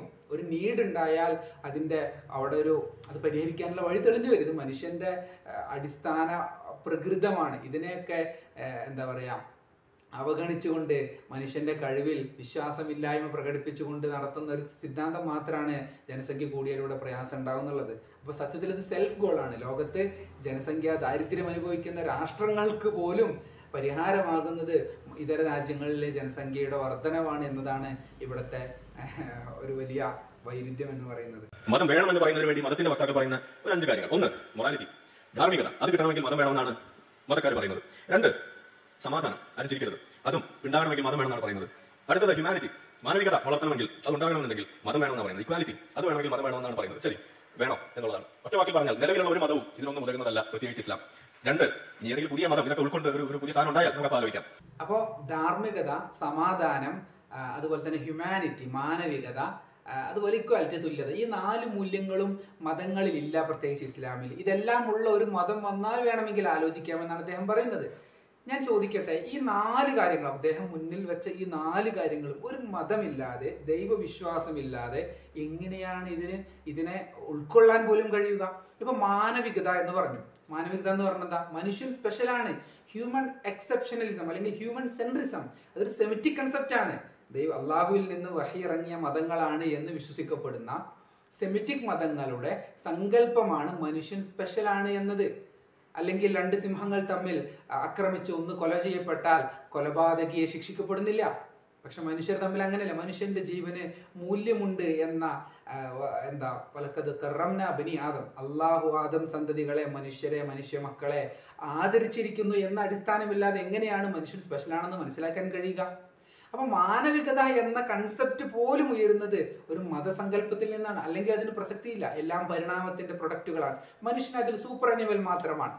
മറ്റു ജീവികളിലും മനുഷ്യനും തമ്മിൽ എന്ത് വ്യത്യാസമാണ് ഉള്ളത് എന്നതിന് പരിണാമത്തിന് ഉത്തരം നൽകാൻ കഴിയില്ല. അപ്പൊ ദൈവത്തെ മാറ്റി നിർത്തിയാൽ മതത്തെ മാറ്റി നിർത്തിയാൽ മാനവികത എന്ന സങ്കല്പത്തിന് പോലും അർത്ഥമില്ല. ഇനി മൊറാലിറ്റി അദ്ദേഹം പറയുന്നു. ഭൗതികമായ വസ്തുക്കൾ മാത്രമാണ് മനുഷ്യനുള്ളത് എങ്കിൽ എങ്ങനെയാണ് മനുഷ്യനിൽ ധാർമ്മികത ഉണ്ടാവുക? ഫണ്ടമെന്റൽ ക്വസ്റ്റ്യൻ ആണ്. എങ്ങനെയാണ് മനുഷ്യനിൽ കോൺഷ്യസ്നെസ് ഉണ്ടാവുക? എങ്ങനെയാണ് മനുഷ്യനിൽ റാഷണാലിറ്റി ഉണ്ടാവുക? ഒരിക്കലും ഭൗതി കല്ലിനും പല്ലിനും പുല്ലിനും ഒന്നും അതില്ലല്ലോ. പക്ഷെ മനുഷ്യനിലുണ്ടല്ലോ എന്താണത്? എന്തുകൊണ്ടാണത്? വിശ്വാസികൾക്ക് ഉത്തരമുണ്ട്. അവന്റെ ഉള്ളിൽ ഒരു ആത്മാവ് അഭൗതികമായ ആത്മാവ് പ്രവർത്തിക്കുന്നുണ്ട്. അതുകൊണ്ടാണ് അവന്റെ ഉള്ളിൽ ധർമ്മബോധവും ബോധമനസ്സും യുക്തിബോധവും ഒക്കെ വർക്ക് ചെയ്യുന്നത്. അപ്പൊ മതസങ്കല്പത്തെ മാറ്റി നിർത്തിയാൽ ആത്മാവ് എന്ന കൺസെപ്റ്റിനെ മാറ്റി നിർത്തിയാൽ ദൈവം എന്ന സത്യത്തെ മാറ്റി നിർത്തിയാൽ പിന്നെ എങ്ങനെയാണ് ധാർമ്മികതയെക്കുറിച്ച് സംസാരിക്കാൻ പോലും കഴിയുക? അതുകൊണ്ടാണ് റിച്ചാർഡ് ഡോക്കിങ്സിനെ പോലെയുള്ള ഭൗതികവാദികൾ പറഞ്ഞത് മൊറാലിറ്റി ഈസ് ആൻ ഇല്യൂഷൻ അത് കേവലം ഒരു വിഭ്രാന്തി മാത്രമാണ്. അങ്ങനെ പറയാൻ കഴിയൂ. മൊറാലിറ്റി എന്നൊന്നുണ്ട് എന്ന് ഉൾക്കൊള്ളണമെങ്കിൽ ദൈവവിശ്വാസവും മതവിശ്വാസവും ഭാഗികമായെങ്കിലും ഉൾക്കൊള്ളണം. അപ്പോൾ മതം മതത്തിൽ ഇതൊന്നും ഇല്ല. അതുകൊണ്ട് മതം വേണ്ട എന്ന് പറയുമ്പോൾ മതങ്ങളെ മാറ്റി നിർത്തി ദൈവവിശ്വാസത്തെ മാറ്റി നിർത്തി എങ്ങനെയാണ് ഇതിനൊരു അസ്തിത്വം പോലും ഉണ്ടാവുക എന്ന ചോദ്യം വളരെ പ്രധാനമാണ്. അതുപോലെ തന്നെ തുല്യത. ലോകത്തൊന്നും മറ്റൊന്നിനോട് തുല്യമല്ല. സ്ത്രീയും പുരുഷനും തുല്യമല്ല കുട്ടികളും മുതിർന്നവരും മനുഷ്യരും മറ്റു ജീവികളും ഒന്നും തുല്യരല്ല. അപ്പോൾ പിന്നെ മനുഷ്യരെല്ലാം തുല്യരാണ് എന്ന നമ്മുടെയൊക്കെ അടിസ്ഥാനമായൊരു വിശ്വാസം ഉണ്ടല്ലോ. ആ വിശ്വാസത്തിന് എന്ത് അടിസ്ഥാനമാണുള്ളത്? ഭൗതികവാദത്തിൽ ഒരു അടിസ്ഥാനവുമില്ല. എന്നാൽ ആത്മീയ മതങ്ങൾ മുന്നോട്ട് വെക്കുന്ന ഇസ്ലാം മുന്നോട്ട് വെക്കുന്ന സ്പിരിച്വൽ ഇക്വാലിറ്റിയാണ് തുല്യതയുടെ ഏക പ്രായോഗിക അടിസ്ഥാനം. മനുഷ്യന്റെ ആത്മാവുകൾ തമ്മിൽ തുല്യരാണ്. അവർ ചെയ്ത കർമ്മങ്ങളെ നന്മ തിന്മകൾ എന്ന് വേർതിരിക്കുന്നോടത്ത് പരിഗണിക്കുന്ന അവന്റെ ഹൃദയ ശുദ്ധി അല്ലെങ്കിൽ ഹൃദയത്തിന്റെ ആ തക്കുവ എന്ന് പറയുന്നത് മാത്രമാണ് അള്ളാഹുവിന്റെ അടുത്ത് മാനദണ്ഡം. ആ അർത്ഥത്തിൽ ഒരു സ്പിരിച്വൽ ഇക്വാലിറ്റി ഇസ്ലാമാണ് മുന്നോട്ട് വയ്ക്കുന്നത് മതങ്ങളാണ് മുന്നോട്ട് വയ്ക്കുന്നത് അപ്പൊ ഈ മൂല്യങ്ങളൊക്കെ ഇല്ലാത്തത് കൊണ്ടാണ് നിലവിലെ മതങ്ങൾ ഉപേക്ഷിക്കുന്നത് എന്ന് പറയുമ്പോൾ മതം മാറ്റി നിർത്തിയാൽ ഈ മൂല്യങ്ങൾക്ക് പോലും പ്രസക്തി ഇല്ല എന്നാണ് നാം ഇവിടെ മനസ്സിലാക്കുന്നത്. സമാധാനം. എന്താണ് സമാധാനം? സമാധാനം എന്നത് മനസ്സിന്റെ ഒരു അവസ്ഥയാണ്. നിന്റെ അസുഖം മാറ്റാൻ നിന്നെ ഈ പ്രയാസത്തിൽ നിന്ന് രക്ഷപ്പെടുത്താൻ സർവശക്തനായ ഒരു ദൈവമുണ്ട്. അള്ളാഹു ഉണ്ട് എന്ന വിശ്വാസമല്ലേ ആശ്വാസം നൽകുക. അതിനേക്കാൾ വലിയ സമാധാനം മറ്റെന്ത് നൽകും? നിനക്കൊരു ജീവിത ലക്ഷ്യമുണ്ട് ഈ ജീവിതത്തിന് ശേഷം മറ്റൊരു ജീവിതമുണ്ട്. മോക്ഷം എന്ന ഒരു കൺസെപ്റ്റ് ഉണ്ട്. ഇങ്ങനെ ജീവിക്കണം ക്ഷമിക്കണം വിട്ടുവീഴ്ച ചെയ്യണം എന്നൊക്കെ ഒരു പരലോകത്തെ മുൻനിർത്തി പറയാൻ കഴിയുന്ന ഒരു മതവിശ്വാസം സ്വീകരിക്കുമ്പോഴല്ലേ മനുഷ്യന് സമാധാനം ഉണ്ടാവുക. അപ്പോൾ ഒരു ഒരു വിശ്വ ഒരു രോഗിക്ക് അവന് പ്രതീക്ഷ ഉണ്ടെങ്കിലാണ് രോഗത്തെ അതിജയിക്കാൻ കഴിയുക. നമുക്ക് എല്ലാവർക്കും അറിയാം. എന്താണ് അവന് പ്രതീക്ഷ നൽകുക? ഭൗതികമായ എല്ലാം അസ്തമിക്കുന്നു ടെസ്റ്റുകളിൽ റിസൾട്ടുകളൊക്കെ നെഗറ്റീവ് ആയിക്കൊണ്ടേയിരിക്കുന്നു. അപ്പോഴും അള്ളാഹുവിലുള്ള വിശ്വാസമാണ് ഇവന് പ്രതീക്ഷ നൽകുക. ഇവന് സമാധാനം നൽകുക. ഒന്ന് എനിക്ക് ഈ ലോകത്ത് പ്രയാസങ്ങൾ മാത്രമാണെങ്കിലും അത് ക്ഷമിച്ചാൽ പരലോകത്ത് പ്രതിഫലമുണ്ട്. രണ്ട് ഈ ലോകത്ത് തന്നെ എന്നെ ഈ പ്രയാസത്തിൽ നിന്ന് രക്ഷിക്കാൻ സർവശക്തനായ ഒരു അള്ളാഹു ഉണ്ട്. അപ്പോൾ സമാധാനം എന്ന വാക്കിന് ഒരു പ്രായോഗിക തലത്തിൽ അർത്ഥം നൽകുന്നത് തന്നെ ദൈവവിശ്വാസവും മതവിശ്വാസവുമാണ്. എന്നിട്ടാണ് ഇദ്ദേഹം പറയുന്നത് ഈ നാല് മതങ്ങളില്ല അതുകൊണ്ട് ഞാൻ മതം ഒഴിവാക്കുന്നു അടുത്ത ഭാഗം എന്ന് പറയുന്നത് പീസ് ഹ്യൂമാനിറ്റി ആൻഡ് ഇക്വാലിറ്റി ഇത് പറയുമ്പോൾ നമ്മൾ മൂന്ന് രാജ്യങ്ങൾ എണ്ണാം. ഒന്ന് സിറിയ ഒന്ന് അഫ്ഗാനിസ്ഥാൻ മൂന്ന് സൊമാലിയ. അതോടൊപ്പം മൂന്ന് ഭീകര നമ്മൾ എണ്ണുന്നു. ഒന്ന് ഐസിസ് രണ്ട് താലിബാൻ മൂന്ന് അൽ ഷബാബ് ഈ മൂന്ന് രാജ്യങ്ങളാണ് half of the world refugee പ്രോബ്ലത്തിന് ആളുകളെ ഇറക്കി വിടുന്ന ഈ മൂന്ന് രാജ്യങ്ങളിൽ നിന്നാണ്. ലോകം നേരിടുന്ന ഏറ്റവും വലിയ പ്രശ്നമാണ് റെഫ്യൂജി ക്രൈസിസ് അവിടെ നടക്കുന്ന മറ്റ് പ്രശ്നങ്ങൾ. അതിൽ ഏറ്റവും കൂടുതൽ വഴിവെക്കുന്നത് ഈ മൂന്ന് മതത്തിൽ കുളിച്ചു നിൽക്കുന്ന രാജ്യങ്ങളാണ്. ഈ പറയുന്ന മുഹമ്മദ് നബി പോലും യുദ്ധങ്ങൾ പലതും ജീവിതത്തിൽ കൊള്ളകൾ പലതും നടത്തിയിട്ടുണ്ട്. അതിൽ ബദർ യുദ്ധം എന്ന് നമ്മൾ വിളിക്കുന്നത്. സത്യത്തിൽ ഒരു കൊള്ളയായിരുന്നു എന്ന് എത്ര പേർക്കറിയാം കൊള്ളയായിരുന്നു അത്. അതേപോലെ റോമൻ സാമ്രാജ്യത്തിനെതിരെ നടത്തിയ യുദ്ധം ഒരു കാരണമില്ലാതെയാണ് അതിനുവേണ്ടി ഇറങ്ങി മുഹമ്മദ് നബിയെ കൊന്നതാണ്. വിഷം ചേർത്ത് ഇറച്ചി കൊടുത്തുകൊണ്ട് വിഷം തീണ്ടിയാണ് മുഹമ്മദ് നബി മരിച്ചത്. മുഹമ്മദ് നബി മാത്രമല്ല മുഹമ്മദ് നബിക്ക് ശേഷം വന്ന നാല് ഖലീഫുമാരിൽ ഒരാൾ മാത്രമാണ് സമാധാനമായിട്ട് അന്ത്യശ്വാസം വലിച്ചിട്ടുള്ളൂ ബാക്കി മൂന്ന് പേരും മരിച്ചത് ശത്രുക്കളാണ് ഇതിൽ ഇസ്ലാം സമാധാനത്തിന്റെ മതമല്ല എന്ന് പറയാൻ വേണ്ടി അദ്ദേഹം മുന്നോട്ട് വെക്കുന്ന ഒരു കാര്യം. ലോകത്തിന്റെ പകുതി വരുന്ന അഭയാർത്ഥികൾ മുസ്ലിം രാജ്യത്ത് നിന്നുള്ളതാണ്. ഇതെങ്ങനെയാണ് ഇസ്ലാം സമാധാനത്തിന്റെ മതം അല്ലെന്ന് പറയാൻ സ്ഥാപിക്കുക. ഒന്ന് നാം പറഞ്ഞു ആത്യന്തികമായ സമാധാനം മനസ്സിന്റെ സമാധാനമാണ്. ഈ അഭയാർത്ഥി പ്രവാഹത്തിന്റെ പ്രശ്നം അനുഭവിക്കുമ്പോഴും ഇത് ക്ഷമിക്കുമ്പോൾ എനിക്ക് എന്റെ അള്ളാഹു പ്രതിഫലം നൽകുമെന്നും ഇതിൽ നിന്ന് കരകയറ്റാൻ അള്ളാഹു ഉണ്ട് എന്ന പ്രതീക്ഷയുമാണ് ഇവർക്ക് സമാധാനം നൽകുക. മനസ്സിന്റെ സമാധാനമാണ് ആത്യന്തിക സമാധാനം. അതുകൊണ്ടാണ് ഒരുപാട് പണമുണ്ട് പക്ഷെ സമാധാനം ഇല്ല എന്ന് നമ്മൾ പറയും. ചിലപ്പോൾ ദരിദ്രനായിരിക്കും അവന് സമാധാനം ഉണ്ടെന്ന് പറയും. സമാധാനം മനസ്സിന്റെതാണ് അത് വിശ്വാസം കൊണ്ട് മാത്രമേ കഴിയൂ. അതുകൊണ്ടാണ് ഒൻപത് വയസ്സുള്ള കുട്ടിയോട് സിറിയയിലേക്ക് പോയ ഒരു പ്രഭാഷകൻ ചോദിച്ചോ മോനെ നിന്റെ മാതാപിതാക്കൾ എവിടെ? അവൻ പറഞ്ഞു കൈവിരൽ ആകാശത്തേക്ക് ചൂണ്ടിയിട്ടില്ല റഹ്മത്തില്ല അള്ളാഹുവിന്റെ കാരുണ്യത്തിലേക്ക് അവർ യാത്രയായി. യുദ്ധമുണ്ടാകുമ്പോൾ ഇസ്രായേലിന്റെ ശല്യം വരുമ്പോൾ മുസ്ലിം ആണെങ്കിലും അല്ലെങ്കിലും മാതാപിതാക്കൾ ചിലപ്പോൾ മരണപ്പെട്ടേക്കാം. അപ്പോൾ ഒരേ പ്രയാസം അനുഭവിക്കുന്ന രണ്ടുപേരിൽ ഒരാൾ ദൈവവിശ്വാസിയാണെങ്കിൽ മരിച്ചുപോയി എനിക്ക് എന്റെ മാതാപിതാക്കളെ കാണാൻ കഴിയുമെന്ന് വിശ്വാസമുള്ളവനായിരിക്കും സമാധാനം ഉണ്ടാവുക. അപ്പോൾ അഭയാർത്ഥികളാണ് അതുകൊണ്ട് സമാധാനമില്ല എന്ന് പറയുന്നത് ഒന്ന് തെറ്റ്. രണ്ട് ആരാണ് ഈ പ്രശ്നമുണ്ടാക്കുന്നത് പ്രശ്നമുണ്ടാക്കലല്ലേ അസമാധാനം ഇപ്പൊ ലോകത്ത് സമാധാന രാജ്യം എന്ന് പറയും സ്വീഡന്. സ്വീഡനാണ് ലോകത്ത് ആയുധ കച്ചവടത്തിൽ മുൻപിലുള്ളത്. മറ്റു രാജ്യങ്ങളുടെ അസമാധാനത്തിന് കാരണമാക്കുന്ന അങ്ങനെ പൈസ ഉണ്ടാക്കി തന്റെ രാജ്യത്തെ ജനങ്ങളുടെ ജീവിതം മെച്ചപ്പെടുത്തുന്ന ഒരു രാജ്യമാണ് വേൾഡ് ഹാപ്പിനെസ് ഇൻഡെക്സിൽ തുടക്കം മുൻപിലുള്ളത്. അപ്പോൾ ആരാണ് ഇവിടെ പ്രശ്നമുണ്ടാക്കുന്നത്? ആരാണ് ഇവർക്ക് ആയുധം നൽകുന്നത്? ആരാണ് ഇവിടെ പ്രശ്നമുണ്ടാക്കിക്കൊണ്ടേയിരിക്കുന്നത്? മിഡിൽ ഈസ്റ്റിന്റെ പ്രശ്നങ്ങളുടെ കാരണം ഇസ്രായേൽ എന്ന ഒരു രാഷ്ട്രം രണ്ടാം ലോക മഹായുദ്ധത്തിന്റെ ഭാഗമായി അമേരിക്ക അവിടെ കൊണ്ട് നാട്ടിയതിന്റെ ശേഷമാണ് മിഡിൽ ഈസ്റ്റ് ഇങ്ങനെ കലാപകലുഷിതമാകുന്നത് ഇനി ബഷാർ അസദ് എന്താണ്? അദ്ദേഹം ഒരു എന്താ വിശ്വാസി പോലുമാണ് എന്ന് പറയാൻ കഴിയാത്ത വിധം അദ്ദേഹം ലിബറലിസത്തെ സപ്പോർട്ട് ചെയ്യുന്ന അവിടുത്തെ വിശ്വാസികൾക്ക് എതിരിലുള്ള ആളാണ്. അഫ്ഗാനിലും അതുപോലെ തന്നെ ഇറാഖിലും ആരാണ് പ്രശ്നം ഉണ്ടാക്കിയത്. അമേരിക്കയാണ് അവിടെ ഇൻവേഷൻ നടത്തുന്നത്. അപ്പോൾ അവിടേക്ക് ഇൻവേഷൻ നടത്തി അവിടുത്തെ ജനങ്ങളെ ദുരിതത്തിലാഴ്ത്തി അവർക്ക് അഭയാർത്ഥികളാകേണ്ടി വരുന്ന അവസ്ഥ ഉണ്ടാക്കുന്ന ആളുകൾക്കെതിരെ മിണ്ടാതിരിക്കുകയും ഇതൊക്കെ ഇസ്ലാമിന്റെ പ്രശ്നമാണ് എന്ന് പറയുന്നതിനേക്കാൾ വലിയ ഇതിനേക്കാൾ വലിയ ഒരു വെറുപ്പ് എങ്ങനെ ഒരാളുടെയും മനസ്സിലുണ്ടാവില്ല എന്നാണ് ഞാൻ മനസ്സിലാക്കുന്നത്. ഇനി അദ്ദേഹം പറയുന്നത് ബദർ കൊള്ളയാണ്. ബദർ ഇസ്ലാമിലെ യുദ്ധങ്ങൾ അതേക്കുറിച്ച് നമ്മൾ ഇസ്ലാം വാളുകൊണ്ടാണ് പ്രചരിച്ചത് എന്ന ഒരു ആരോപണം ഉന്നയിച്ചപ്പോൾ അതിന് മറുപടിയായിട്ട് ഒരു അഞ്ചോ ഏഴോ മിനിറ്റ് ദൈർഘ്യമുള്ള ഒരു പ്രതികരണം അറിയിച്ചിരുന്നു. ബദർ എന്ന് പറയുന്നത് ഇസ്ലാമിക ചരിത്രത്തിൽ ആദ്യത്തെ യുദ്ധമാണ്. എന്താണ് യുദ്ധത്തിന്റെ പശ്ചാത്തലം? അള്ളാഹു ഏകനാണ് ഏകനായ ദൈവം മാത്രമേ ഉള്ളൂ എന്ന് പറഞ്ഞതിന്റെ പേരിൽ ജന്മനാട്ടിൽ നിന്ന് ഉപരോധം സഹിക്കേണ്ടി വന്നു. പിന്നീട് അതിന്റെയും ശേഷം മൂന്ന് വർഷം ഉപരോധം സഹിച്ചു അവസാനം പലായനം ചെയ്യേണ്ടി വന്നു. സ്വത്തും നാടും ഒക്കെ ഉപേക്ഷിച്ച് പോകേണ്ടി വന്നു. അപ്പോഴും യുദ്ധത്തിന് മുതിർന്നില്ല. അങ്ങനെ ഇവർക്ക് അഭയം നൽകി മദീനക്കാർ അഭയം നൽകിയ മദീനക്കാർക്കെതിരെ ഇവരൊരു കത്തയക്കുന്നു കുറേശികൾ നിങ്ങൾ മക്കയിൽ നിന്ന് അവിടേക്ക് വന്ന പലായനം ചെയ്തു വന്ന വിശ്വാസികളെ സ്വീകരിച്ചാൽ ഞങ്ങൾ നിങ്ങളുടെ നാട്ടിലേക്ക് യുദ്ധത്തിന് വരും. പുരുഷന്മാരെ കൊല്ലും സ്ത്രീകളെ പിടിച്ചെടുക്കും. ഭീഷണി കത്തയച്ചു. ആ കത്തിനെ അവർ വകവെച്ചില്ല. അപ്പോഴാണ് വിശ്വാസികൾ മക്കയിൽ നിന്ന് മദീനയിലേക്ക് പലായനം ചെയ്യുമ്പോൾ ഉപേക്ഷിച്ച് സ്വത്തുകൂടി സംഹരിച്ച് അതുകൂടി സമ്പാദിച്ച് സമാഹരിച്ച് മക്കയിലെ ആളുകൾ കുറേശികൾ കച്ചവട യാത്ര പോകുന്നവരും അറിഞ്ഞത്. ഉറപ്പായും ഇവർ യുദ്ധത്തിന് ഭീഷണി കത്തയച്ചിട്ടുണ്ട് ഈ കച്ചവട സമ്പത്ത് തിരിച്ചു വന്നു കഴിഞ്ഞാൽ അതുമായി ഒരു ആയുധം ഉണ്ടാക്കും ആയുധം വാങ്ങും യുദ്ധത്തിന് വരും. ഉറപ്പാണ്. അപ്പോൾ ആ കച്ചവട സംഘത്തെ തടയണം. അപ്പോൾ യുദ്ധം ഒഴിവാക്കാം. പ്രവാചകൻ അനുയായികളെ അയച്ചു. പക്ഷെ അവർക്ക് അത് വിജയിക്കാൻ കഴിഞ്ഞില്ല. ഉടനെ മുന്നൂറ്റി പതിമൂന്ന് നിരായുധരെന്ന് വിശേഷിപ്പിക്കാവുന്ന അത്ര ആയുധ സജ്ജ എന്താ ആയുധ സന്നാഹം ഇല്ലാത്ത ഒരു സംഘത്തിന് സർവായുധ സന്നാഹത്തോടു കൂടി വന്ന ആയിരത്തോളം വരുന്ന ആളുകളോട് യുദ്ധം ചെയ്യേണ്ടി വന്നു. ഇതാണ് ബദർ. അതുവരെ യുദ്ധം ചെയ്യരുത് എന്നാണ് വിശുദ്ധ ഖുർആന്റെ കൽപ്പന. ആ ഒരു സാഹചര്യത്തിൽ ഇനി നിങ്ങൾ യുദ്ധം ചെയ്തോളൂ. കാരണം അവർ ശത്രുക്കൾ മുമ്പിൽ വന്ന് നിൽക്കുകയാണ്. അപ്പൊ യുദ്ധം ചെയ്തോളൂ അനുമതി കൊടുത്തു. അള്ളാഹുവിന്റെ സഹായം ഇറങ്ങി ശത്രുക്കളെ പരാജയപ്പെടുത്താൻ അവർക്ക് കഴിഞ്ഞു. ഇതാണ് ആദ്യത്തെ യുദ്ധം ബദർ. ഇത് കൊള്ളയാണോ? ഒരു യുദ്ധമുണ്ടായാൽ യുദ്ധഭൂമിയിൽ ഒഴിവാ ബാക്കിയാകുന്ന സമ്പത്തുകൾ വിജയിച്ചവർ പിടിച്ചെടുക്കുക എന്നത് യുദ്ധ നയമാണ് യുദ്ധ നിയമമാണ് എങ്കിൽ ഈ സമ്പത്ത് നഷ്ടപ്പെട്ടതിന്റെ പേരിൽ അവർ ഇനി അടുത്ത യുദ്ധത്തിന് വരാതിരുന്നേക്കും. ഇങ്ങോട്ട് വന്ന് യുദ്ധം ചെയ്യാണ്. അവരിന് അടുത്ത യുദ്ധത്തിന് വരാതിരുന്നേക്കും. ഈ സമ്പത്തൊക്കെ അവർ തിരിച്ചു കൊടുത്താൽ വീണ്ടും ഒരു യുദ്ധത്തിന് വരും. അപ്പൊ യുദ്ധം ഒഴിവാക്കലിന്റെ ഭാഗമാണ് യുദ്ധഭൂമിയിൽ ഉള്ള സമ്പത്ത് അവർക്ക് തിരിച്ചു കൊടുക്കാതിരിക്കുന്നത്. യുദ്ധബന്ദികളെ പിടിച്ചു വെക്കുന്നത് അവരെ മോചിപ്പിക്കണമെങ്കിൽ പകരം പണം വേണമെന്ന് പറയുന്നത്. ഇതൊക്കെ എന്താണ്? യുദ്ധം തടയാനുള്ള മാർഗങ്ങളാണ്.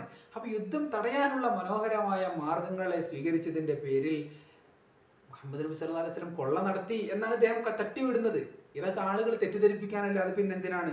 പിന്നെ ഒരു കാരണവും ഇല്ലാതെയാണ് റോമാ സാമ്രാജ്യത്തോട് യുദ്ധം ചെയ്തതെന്ന് പറയുന്നുണ്ടല്ലോ. നബി സല്ലാ അലൈഹി സ്വലമ ഓരോ രാഷ്ട്രത്തലവന്മാർക്കും സന്ദേശവുമായിട്ട് സന്ദേശവാഹകരെ അയച്ചു അംബാസിഡർമാരെ അയച്ചു. അപ്പോൾ അങ്ങനെ റോമാ സാമ്രാജ്യത്തിലേക്ക് ചെന്ന അംബാസിഡറെ അവർ വകവരുത്തി കൊലപ്പെടുത്തി. അന്നത്തെ ഒരു അലിഖിത നിയമമാണ്. എഴുതപ്പെടേണ്ട പോലും ആവശ്യമില്ലാത്ത നിയമമാണ് സന്ദേശവാഹകരും കച്ചവടക്കാരും കൊല ചെയ്യപ്പെടരുതെന്ന് കൊല ചെയ്യപ്പെട്ടാൽ തീർച്ചയായിട്ടും ആരുടെ സന്ദേശവാഹകനാണോ കൊല ചെയ്യപ്പെട്ടത്? ആ രാജ്യത്തിന് പകരം ചോദിക്കാനുള്ള അവകാശമുണ്ട്. അല്ലെങ്കിൽ അവരെന്ത് ചെയ്യണം? അതിന് മാപ്പ് പറയുകയോ ഈ കൊലപാതകത്തിന് കാരണമായവർ ശിക്ഷിക്കുകയോ വേണം. അതിന് രണ്ടിനും അവർ തയ്യാറായില്ല. അതുകൊണ്ട് തീർച്ചയായിട്ടും അവിടെ ഒരു സൈനിക നടപടിക്ക് എല്ലാവിധ അവകാശവും ഇസ്ലാമിക പക്ഷത്തിനുണ്ട്. അതിനെയൊക്കെയാണ് ഇദ്ദേഹം ഒരു കാരണവുമില്ലാതെ എന്ന് പറയുന്നത്. ഇപ്പോൾ അമേരിക്കയുടെ അംബാസിഡർ ഇന്ത്യയിൽ വെച്ച് കൊല ചെയ്യപ്പെട്ടു എന്ന് കരുതുക. നമ്മുടെ ഭരണകൂടം അതിനെ നിലപാ എന്താ പറയുക അതിന്റെ ഘാതകരെ കണ്ടെത്തി ശിക്ഷിക്കുന്നില്ല. ഭരണകൂടം തന്നെയാണ് കൊല ചെയ്തത്. അവർ മാപ്പ് പറയാനും തയ്യാറല്ല. അപ്പോൾ പിന്നെ അമേരിക്കയുടെ നടപടി ഇന്ത്യ സ്വീകരിക്കണം. അതിന് അമേരിക്ക കുറ്റം പറഞ്ഞിട്ട് കാര്യമുണ്ടോ? ഒരു കാരണമില്ലാതെ അമേരിക്ക ഇന്ത്യക്കെതിരെ നടപടി എടുത്തു എന്ന് പറഞ്ഞിട്ട് കാര്യമുണ്ടോ? പറയുന്നതിലേക്ക് ഒരു ലോജിക്ക് വേണ്ടേ? അതുപോലെ തന്നെ അതിൽ പറയുന്ന മറ്റൊരു കാര്യമാണ് നബി അലൈഹി വസല്ലം വിഷം തീണ്ടിയിട്ടാണ് മരിച്ചത്. അതെ വിഷം വിഷാംശമുള്ള ഭക്ഷണം ഒരു സ്ത്രീ റസൂലുല്ലാനെ കൊടുക്കാൻ ശ്രമിച്ചു. റസൂൽ തിരിച്ചറിഞ്ഞു. അവസാനം അത് ഒഴിവാക്കുകയും ചെയ്തു. പക്ഷെ ആ വിഷാംശം നിബിതങ്ങളുടെ മരണകാരണമായിട്ടുണ്ട് എന്നൊക്കെ അഭിപ്രായമുണ്ട്. സോ വാട്ട് നാലിൽ മൂന്ന് ഖലീഫമാർ കൊല ചെയ്യപ്പെട്ടു. സോ വാട്ട് അതുകൊണ്ട് എന്താ അവർ സത്യത്തിന്റെ ഒപ്പം നിന്നു അധർമ്മത്തിന്റെ ഒപ്പം നിന്നു എന്നതിനല്ലേ അത് തെളിവാകുക? ഇപ്പോൾ പഴശ്ശിരാജ അദ്ദേഹത്തിന് ജീവൻ ത്യജിക്കേണ്ടി വന്നു. ടിപ്പു സുൽത്താൻ അദ്ദേഹത്തിന്റെ ജീവൻ അദ്ദേഹം കൊല ചെയ്യപ്പെട്ടു യുദ്ധഭൂമിയിൽ. അതുകൊണ്ട് അവർക്ക് മോശമാണെന്നാണോ? അവർ ധീരന്മാരാണ് അവർ വാഴ്ത്തപ്പെടേണ്ടവരാണ് അവർ ധർമ്മപക്ഷത്ത് നിലയുറപ്പിച്ചവരാണ് എന്നല്ലേ അതിൽ നിന്ന് കിട്ടുക? അപ്പൊ എന്തൊരു ആർഗ്യുമെന്റ് ആണ് ഇദ്ദേഹം ഡെവലപ്പ് ചെയ്യാൻ ശ്രമിക്കുന്നതെന്ന് ആലോചിച്ചിട്ട് മനസ്സിലാവുന്നില്ല. ഒന്ന് രണ്ട് കാര്യങ്ങൾ പറയാം. ഒന്ന് social reasons and moral and ethical reasons അതിൽ നമ്മൾ എടുക്കുന്നത് സമാധാനം ഹ്യൂമാനിറ്റി അതുപോലെ ഇക്വാലിറ്റി ആൻഡ് മൊറാലിറ്റി ഈ നാല് സാധനമാണ് നമ്മൾ പരിശോധിക്കാൻ പോകുന്നത്. ആദ്യം മൊറാലിറ്റി ഇൻസെസ്റ്റ് എന്ന് പറയുന്നത് അമ്മ പെങ്ങൾ ബോധം. അധികം പറയാതെ നിങ്ങൾക്കറിയാം. ഇൻസെസ്റ്റ് എന്ന് പറയുന്നത് അമ്മ പെങ്ങൾ ബോധം. ഒറ്റ വാക്കിൽ പറഞ്ഞാൽ ഇസ്ലാം ഇൻസെസ്റ്റ് എന്ന് പറയുന്നത് ഒരു തെറ്റായിട്ട് കാണാത്ത പദമാണ് അല്ലെങ്കിൽ ആദം ഹവ അത് ഇൻസെസ്റ്റിലൂടെയാണ് ഇന്ന് കാണുന്ന സമൂഹത്തിലേക്ക് എത്തിയത് എന്നാണ് ഇസ്ലാം പഠിപ്പിക്കുന്നത് അബ്രഹാമിക് റിലീജിയൻസ് എല്ലാം പഠിപ്പിക്കുന്നത് തന്നെയാണ്. നിങ്ങൾക്ക് ഇവിടെ നിങ്ങളുടെ പെങ്ങളെ ഭോഗിക്കാൻ കഴിയില്ല. ഇസ്ലാമിക നിയമമാണ് പക്ഷേ നിങ്ങൾ മരിച്ചു ചെന്ന് സ്വർഗത്തിൽ ചെന്നാൽ നിങ്ങൾക്ക് നിങ്ങളുടെ പെങ്ങളെ ഭോഗിക്കാം എന്ന് തന്നെയാണ് ഇസ്ലാം പഠിപ്പിക്കുന്നത്. അവിഹിത ഗർഭത്തിൽ പിറന്ന മകളെ നിങ്ങൾക്ക് വേണമെങ്കിൽ ഭൂമിയിൽ വെച്ച് തന്നെ നിങ്ങൾക്ക് ലൈംഗിക ബന്ധത്തിൽ ഏർപ്പെടാം എന്ന് പഠിക്കുന്നത് ഇസ്ലാമാണ്. അതുപോലെ ഇനി ഫസ്റ്റ് കസിൻ മാരേജ് നിങ്ങൾക്കറിയാം. നമ്മുടെ അമ്മായിമാരെ കുട്ടികൾ അതുപോലുള്ള ആളുകളെ കല്യാണം കഴിക്കുന്ന സ്ഥിരം നമ്മൾ കാണുന്ന കാര്യമാണ്. ഇസ്ലാം ഏറെ പ്രോത്സാഹിപ്പിക്കുന്നതാണെന്ന് മാത്രമല്ല ഇന്ന് ലോകത്ത് നടക്കുന്ന മൊത്തം കൺസാഗനസ് മാരേജസ് അതായത് രക്തബന്ധുക്കൾ തമ്മിലുള്ള കല്യാണങ്ങൾ അതുവഴി ഉണ്ടാകുന്ന പ്രശ്നങ്ങൾ പഠന വിധേയമാക്കുമ്പോൾ കാണുന്നത് ലോകത്ത് നടക്കുന്ന മൊത്തം കൺസാഗനസ് ബ്ലഡ് റിലേഷൻ തമ്മിലുള്ള കല്യാണങ്ങളിൽ അറുപത് ശതമാനവും നടക്കുന്നത് ഇസ്ലാമിക ലോകത്താണ്. അതിൽ ഏറ്റവും മുൻപന്തിയിൽ നിൽക്കുന്നത് പാകിസ്ഥാനും അതുപോലെ മിഡിൽ ഈസ്റ്റേൺ രാജ്യങ്ങളാണ് ഇനി അവസാനം ഇതിൽ ആധുനിക ലോകത്തിന് ഇൻസെസ്റ്റ് അവോയ്ഡൻസ് മെക്കാനിസംസ് ഉണ്ട്. അത് എവല്യൂഷന്റെ ഭാഗമായിട്ട് നമുക്ക് ലഭിക്കുന്നു. നമ്മൾ വളർത്തിയെടുക്കുന്നു. അതിന്റെ പ്രശ്നങ്ങൾ മനസ്സിലാക്കി അത് ചെയ്യരുതെന്ന് നിയമനിർമ്മാണം നടത്തുന്നു. ഇതാണ് നമ്മൾ കാണുന്നത്. അവിടെ അതുകൊണ്ട് ആധുനിക മനുഷ്യൻ അത് പാടില്ല എന്ന് പറയുന്നത് മതത്തിന്റെ അടിസ്ഥാനത്തിലല്ല. വിവരങ്ങൾ എവിഡൻസ് ബേസ്ഡ് ആയിട്ടാണ്. അപ്പോൾ ഇസ്ലാം ഇൻസെസ്റ്റിനെ പ്രോത്സാഹിപ്പിക്കുന്നു. ഒന്നാമത്തെ കാര്യം രക്തബന്ധുക്കൾ തമ്മിലുള്ള വിവാഹം അല്ലെങ്കിൽ ലൈംഗിക ബന്ധം പരസ്പര സമ്മതമുണ്ടെങ്കിൽ പിന്നെ എന്ത് അടിസ്ഥാന അടിസ്ഥാനത്തിലാണ് ഇവർക്ക് എതിർക്കാൻ കഴിയുക? ഇവരുടെ അടിസ്ഥാനത്തിൽ എന്തുകൊണ്ട് ഇതിനെ എതിർക്കാൻ കഴിയില്ല? ഒന്ന്. രണ്ട്.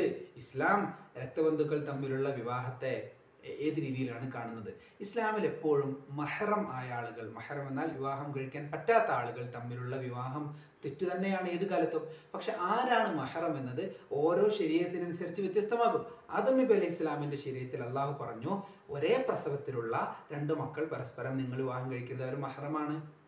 വ്യത്യസ്ത പ്രസവത്തിലുള്ളവർ തമ്മിലാണെങ്കിൽ അവർക്ക് അനുവാദം നൽകി. പിന്നീടുള്ള ഒരു ശരീരത്തിൽ ഒരേ സമയം രണ്ട് സഹോദരിമാരെ വിവാഹം കഴിക്കാനുള്ള ഓപ്ഷൻ ഉണ്ടായിരുന്നു. ഒരേ സമയം ജ്യേഷ്ഠത്തെയും അനുജത്തെയും. എന്നാൽ മുഹമ്മദ് നബി സല്ലാ അലൈഹി സ്വലമയുടെ ശരീരത്തിൽ അള്ളാഹു പറഞ്ഞു ഇനി നിങ്ങൾക്ക് അത് അനുവദനീയമല്ല. അപ്പൊ ശരീരത്ത് അപ്ഡേറ്റ് ചെയ്യപ്പെടുന്നുണ്ട് കാലഘട്ടത്തിനനുസരിച്ച് മനുഷ്യ സമൂഹത്തിന്റെ വളർച്ചയ്ക്കനുസരിച്ച്. പക്ഷേ ഇത് നമുക്ക് തോന്നിയ പോലെ ചെയ്യാൻ പറ്റില്ല എന്നേ ഉള്ളൂ. നമ്മളല്ല അധികാരി നമുക്കല്ല അതിനുള്ള അറിവും കഴിവും അധികാരവും ഉള്ളത്. അത് അള്ളാഹുവിനാണ്. അള്ളാഹു ചെയ്തു. ആയിരത്തി നാനൂറ് വർഷം മുമ്പ് ഇസ്ലാമിക ശരീരത്തിനെ അള്ളാഹുവിടെ സമ്പൂർണമാക്കി കാരണം ഇപ്പൊ രണ്ടായിരത്തിൽ എൻഡ് ഓഫ് ഹിസ്റ്ററി നടന്നു എന്നാണ് ഫ്രാൻസ് ഫുക്കിയാമ പറയുന്നത്. എങ്കിൽ പിന്നെ ആയിരത്തി നാനൂറിൽ എൻഡ് ഓഫ് ഹ്യൂമൻ ഡെവലപ്മെന്റ് നടന്നൂടെ? അപ്പൊ അത്രേ ഉള്ളൂ. മനുഷ്യന്റെ വളർച്ചാ ഘട്ടം പൂർത്തിയായി. ഇനി ഡിക്ലൈനിന്റെ ഘട്ടമാണ്. അതാണ് നമ്മൾ ഇവിടെ സംഭവിച്ചുകൊണ്ടിരിക്കുന്നത്. അപ്പൊ ചുരുക്കത്തിൽ രക്തബന്ധുക്കൾ തമ്മിലുള്ള വിവാഹം എപ്പോഴും ഇസ്ലാമിൽ വിലക്കപ്പെട്ടതാണ്. ഇനി ഇവർ പറയും ആദം ഹവ്വ അവരുടെ മക്കൾ തമ്മിൽ ഉണ്ടായത് ഇന്നത്തെ ഭാഷയിൽ ഇൻസെസ്റ്റ് അല്ലേ? എന്ന് ചോദിക്കുമ്പോൾ ഒരു അഞ്ച് ആദമിനെയും ഒരു അഞ്ച് ഹവ്വയെയും ഉണ്ടാക്കിക്കൂടെ എന്നാണ് അദ്ദേഹം തന്റെ വിഷയാവതരണത്തിൽ പറയുന്നത്. അങ്ങനെയാണെങ്കിൽ ഈ ചോദ്യം എങ്ങനെയും ചോദിച്ചൂടെ?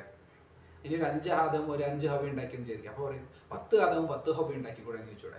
അല്ലെങ്കിൽ ഇങ്ങനെ ചോദിച്ചോട്ടെ ലോകത്തെ എല്ലാ മനുഷ്യരെയും ഒരുമിച്ച് ജനിപ്പിച്ച് മക്കളും മാതാപിതാക്കൾ ബന്ധമൊന്നും ഇല്ലാതുള്ളാക്കി സൃഷ്ടിച്ചോട്ടെ അതൊക്കെ പറ്റും. എല്ലാം പോസിബിൾ ആണ്. പോസിബിൾ ആയ എല്ലാം അള്ളാഹുവിന് ചെയ്യാൻ കഴിയും. അങ്ങനെ പോസിബിൾ ആയ അനേകം സാധ്യതകളിൽ നിന്ന് ഒരു സാധ്യത അള്ളാഹു തെരഞ്ഞെടുത്തു. അതിന് അള്ളാഹുവിന് അർഹതയുണ്ട്. എന്തുകൊണ്ട് അള്ളാഹു അത് ചെയ്തു? മറ്റേത് ചെയ്തില്ല എന്ന് ചോദിക്കാൻ നമുക്ക് എന്താ അർഹത?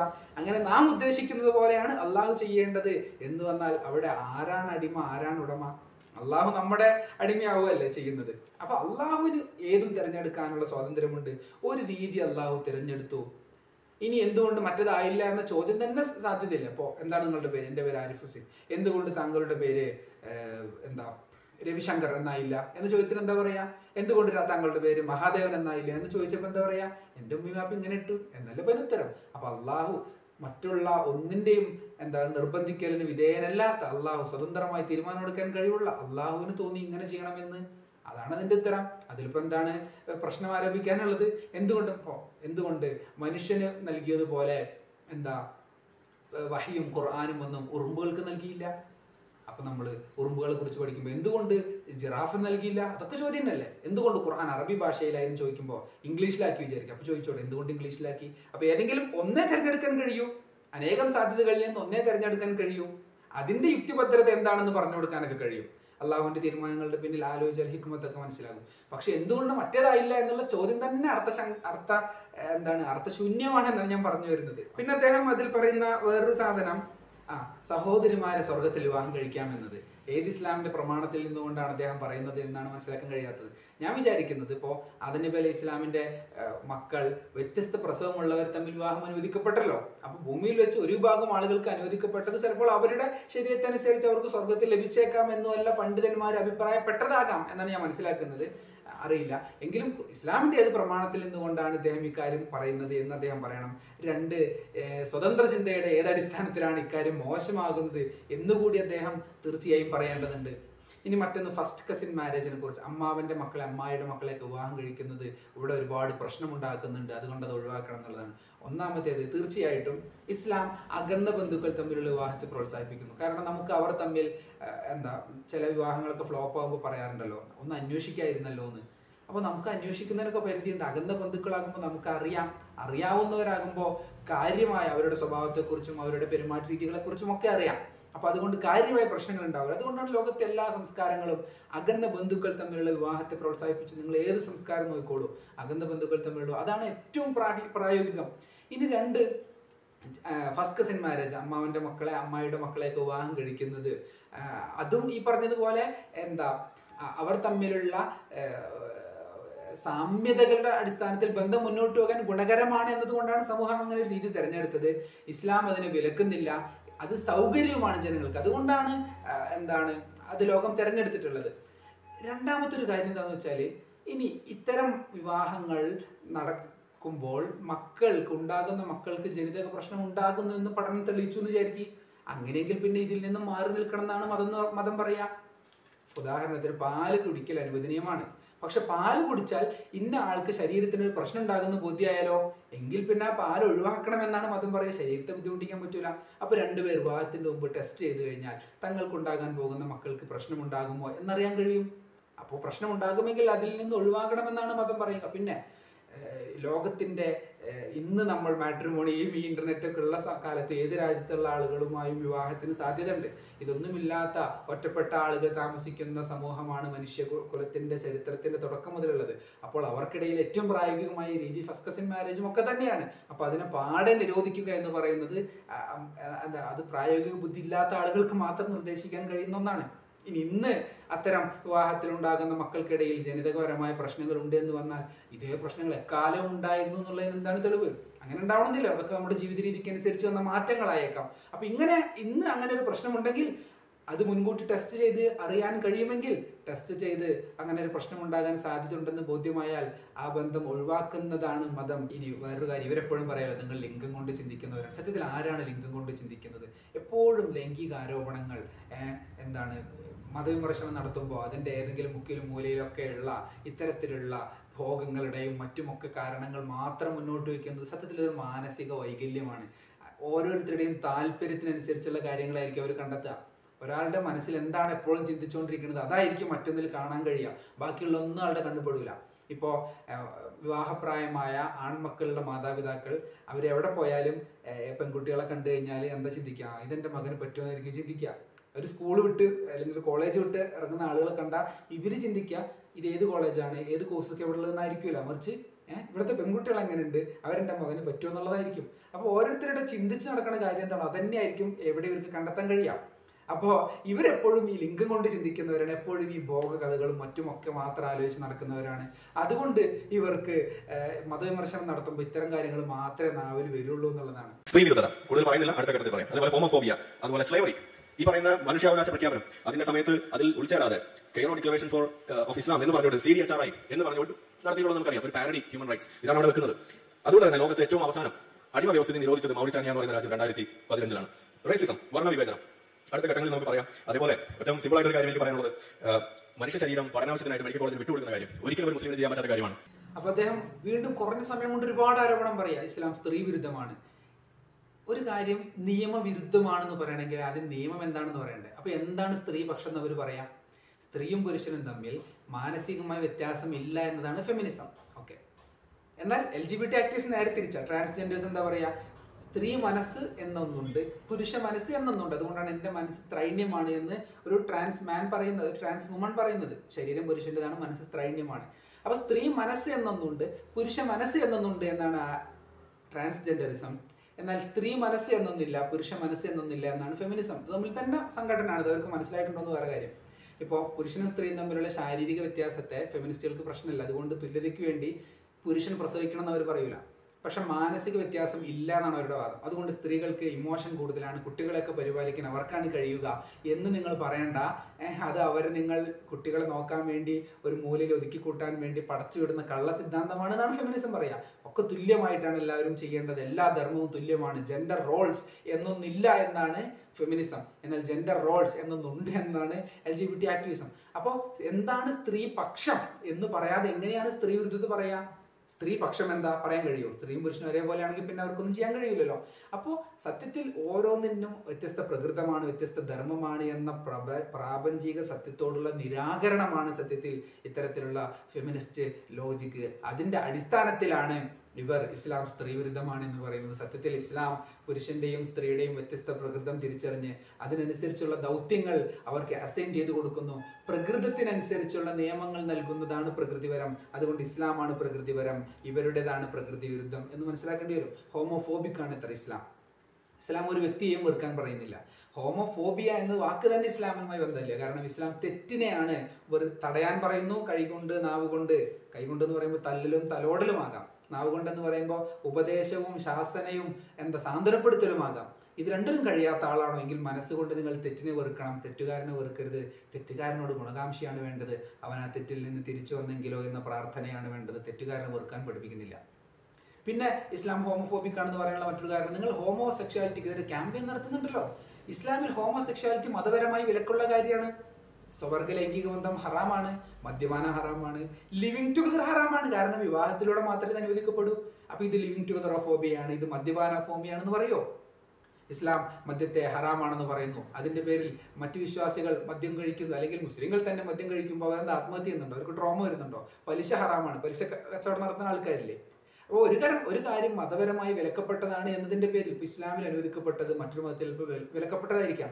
അപ്പോൾ മറ്റു മതവിശ്വാസികൾ ഈ കാര്യം ഹറാമാണ് എന്ന് വിശ്വസിക്കുന്നതിന്റെ പേരിൽ ഇവിടെ മുസ്ലിങ്ങൾക്ക് എന്തെങ്കിലും സംഭവിക്കുന്നുണ്ടോ? ഇല്ലല്ലോ. അപ്പോൾ ഒരു കാര്യം മതപരമായി വിലക്കുള്ളതാണ് എന്ന് പറയുന്നത് എങ്ങനെയാണ് ഹോമോ ആ വിഭാഗത്തോടുള്ള വെറുപ്പായി മാറുക? ഇനി ക്യാമ്പയിന്റെ കാര്യമാണെങ്കിൽ എപ്പോഴാണ് ഹോമോസെക്ഷുവാലിറ്റി തെറ്റാണ് എന്ന് ക്യാമ്പയിൻ നമ്മൾ നടത്താൻ തുടങ്ങിയത്? ഇപ്പൊ ലിവിങ് ടുഗദറിനെതിരെ ക്യാമ്പയിൻ ഇവിടെ മുസ്ലിങ്ങൾ നടത്തുന്നില്ലല്ലോ. നടത്താൻ തുടങ്ങിയത് ഹോമോ സെക്ഷുവാലിറ്റി നോർമലാണ് എന്ന് പറഞ്ഞുകൊണ്ട് സർക്കാർ തലങ്ങളിലൂടെ പാഠപുസ്തകങ്ങളിലൂടെ മാധ്യമങ്ങളിലൂടെ പരസ്യങ്ങളിലൂടെ എല്ലാ തലങ്ങളിലൂടെയും ക്യാമ്പയിൻ ഇവർ ആരംഭിച്ചപ്പോഴാണ് അതിനെതിരെ വിശ്വാസികൾക്ക് ക്യാമ്പയിൻ നടത്തേണ്ടി വന്നത്.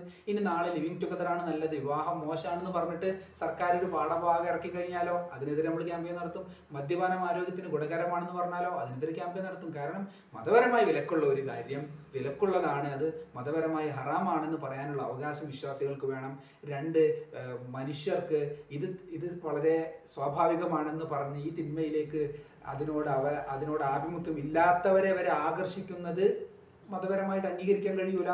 അപ്പോൾ മദ്യപാനത്തോട് താല്പര്യമില്ലാത്ത ആളുകളെ വരെ മദ്യപാനം ആരോഗ്യത്തിന് ഗുണകരമാണ് എന്ന് പറഞ്ഞിട്ട് അതിലേക്ക് ആകർഷിപ്പിക്കുന്നു. മതത്തിൽ ഹറാമായതുകൊണ്ട് ആ ഹറാമിലേക്ക് ആളുകൾ ആകർഷിപ്പിക്കുന്നതിനോട് എതിർക്കേണ്ടി വരും. അപ്പോൾ ക്യാമ്പയിൻ നടത്തേണ്ടി വരും. എന്നല്ലാതെ ഹോമോസെക്ഷൽ ആയിട്ടുള്ള ആളുകളോട് വ്യക്തിപരമായി ഇസ്ലാമിന് യാതൊരു ഉറപ്പില്ല അപ്പോൾ ഹോമോഫോബിക് ആണ് എന്നുള്ള ആരോപണം വളരെ വ്യാജമായൊരു ആരോപണമാണ്.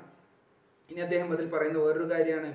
അടിമത്ത വിമോചനം സ്ലേവറി ഇസ്ലാം എങ്ങനെയാണ് അടിമത്തത്തെ അടിമത്തം എന്നൊരു സമ്പ്രദായമാണ്. അത് നാളെ തിരിച്ചു വന്നേക്കാം. തിരിച്ചു വന്നാൽ അപ്പോഴും ഇസ്ലാമിന് നിലനിൽക്കാൻ കഴിയും. ആ അടിമകൾ ഒരു മുസ്ലിം ഭരണകൂടത്തിന്റെ കീഴിലുള്ള വിശ്വാസിയുടെ കീഴിലുള്ള അടിമകൾക്ക് മനോഹരമായി ജീവിക്കാൻ കഴിയും.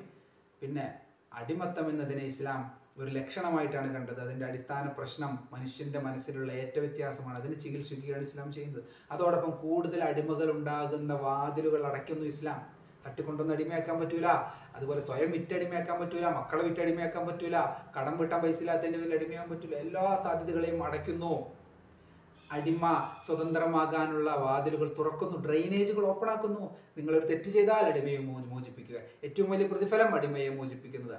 അങ്ങനെ നിങ്ങൾ ഒരു അടിമയെ അവർ അവർ സ്വതന്ത്രമായി ജീവിക്കാൻ കഴിവുണ്ടെന്ന് ബോധ്യമായാൽ അവരെ മോചിപ്പിക്കുക. ഇൻ അലിം തുംഫിഹിം ഖൈറ ഫകാത്തിബൂഹുന്ന. അവർക്ക് മോചനപത്രം എഴുതി കൊടുക്കുക. എന്നിട്ട് അവർ പണം സമ്പാദിച്ചു കൊണ്ടുവരട്ടെ. അല്ലെങ്കിൽ അവർക്ക് സർക്കാർ ഖജനാവിൽ നിന്ന് പണം കൊടുക്കും. അവർ മോചിതരാകും. അപ്പോൾ ഡ്രെയിനേജ് തുറക്കുന്നു ഡോറുകൾ അടയ്ക്കുന്നു. ഒരു വഴി മാത്രം അടയ്ക്കാതിരുന്നു. എന്ത്? ഭാവിയിൽ ഒരു യുദ്ധമുണ്ടായാൽ ആ യുദ്ധം ചെയ്യാൻ വേണ്ടി വന്ന ശത്രു രാജ്യത്തെ ഭടന്മാരെ നിങ്ങൾ പിടിച്ചു വെച്ചാൽ അഞ്ച് ഓപ്ഷൻ. നിങ്ങൾക്ക് ഒന്നുകിൽ അവരെ ശിക്ഷിക്കാം ഒന്നുകിൽ അവരെ ജയിലിലടയ്ക്കാം അല്ലെങ്കിൽ അവരെ അടിമയാക്കാം അല്ലെങ്കിൽ പണത്തിന് പണം വാങ്ങി അവരെ വെറുതെ വിടാം അല്ലെങ്കിൽ അപ്പുറത്തുള്ള നമ്മുടെ ഭടന്മാർക്ക് പരം എക്സ്ചേഞ്ച് ചെയ്യാം. ഇത് ലോകത്തെ എല്ലാ ഗവൺമെന്റും ചെയ്യുന്നതാണ്. എക്സ്ചേഞ്ച് എല്ലാവരും ചെയ്യുന്നുണ്ട്. നെഗോഷിയേഷൻസ് നടത്തി. ഞങ്ങൾക്ക് ഇത്ര എന്താ ഞങ്ങളുടെ അതിർത്തി ഇത്ര വിശാലപ്പെടുത്തിയാൽ നിങ്ങളുടെ അതിന് സമ്മതിച്ചാൽ നിങ്ങളുടെ ഇത്ര യുദ്ധബന്ധികളെ തിരിച്ചു നൽകാം. നെഗോഷിയേഷൻ എല്ലാവരും നടത്തുന്നുണ്ട്. ജയിലിൽ ഇടുന്നുണ്ട്. എല്ലാവരും ഇടുന്നുണ്ട്. അടിമയാക്കുന്നുണ്ട്. ഈ ഇതിൽ ഏതാണോ പ്രായോഗികം എന്നത് ആ നാട്ടിലെ ഇസ്ലാമിക ഭരണകൂടം തീരുമാനിക്കണം. ഇപ്പൊ ജയിൽ പ്രവാചകൻ സല്ലാ അലൈഹി വസല്ലമയുടെ കാലത്ത് പ്രായോഗികമല്ല. കാരണം എന്താ? അവരുടെ വീട് തന്നെ സുരക്ഷിതമല്ല. അപ്പൊ പിന്നെ ഇത്തരം ആളുകൾ ഒരുമിച്ച് കൂട്ടി സുരക്ഷിതമായി പാർപ്പിക്കാൻ പറ്റുന്ന ഒരു സ്ഥലമല്ലേ. ഇവർക്ക് തന്നെ ഭക്ഷണമില്ല. അപ്പൊ അവർക്ക് ഭക്ഷണം കൊടുക്കാൻ ഗവൺമെന്റിന് കഴിയൂല.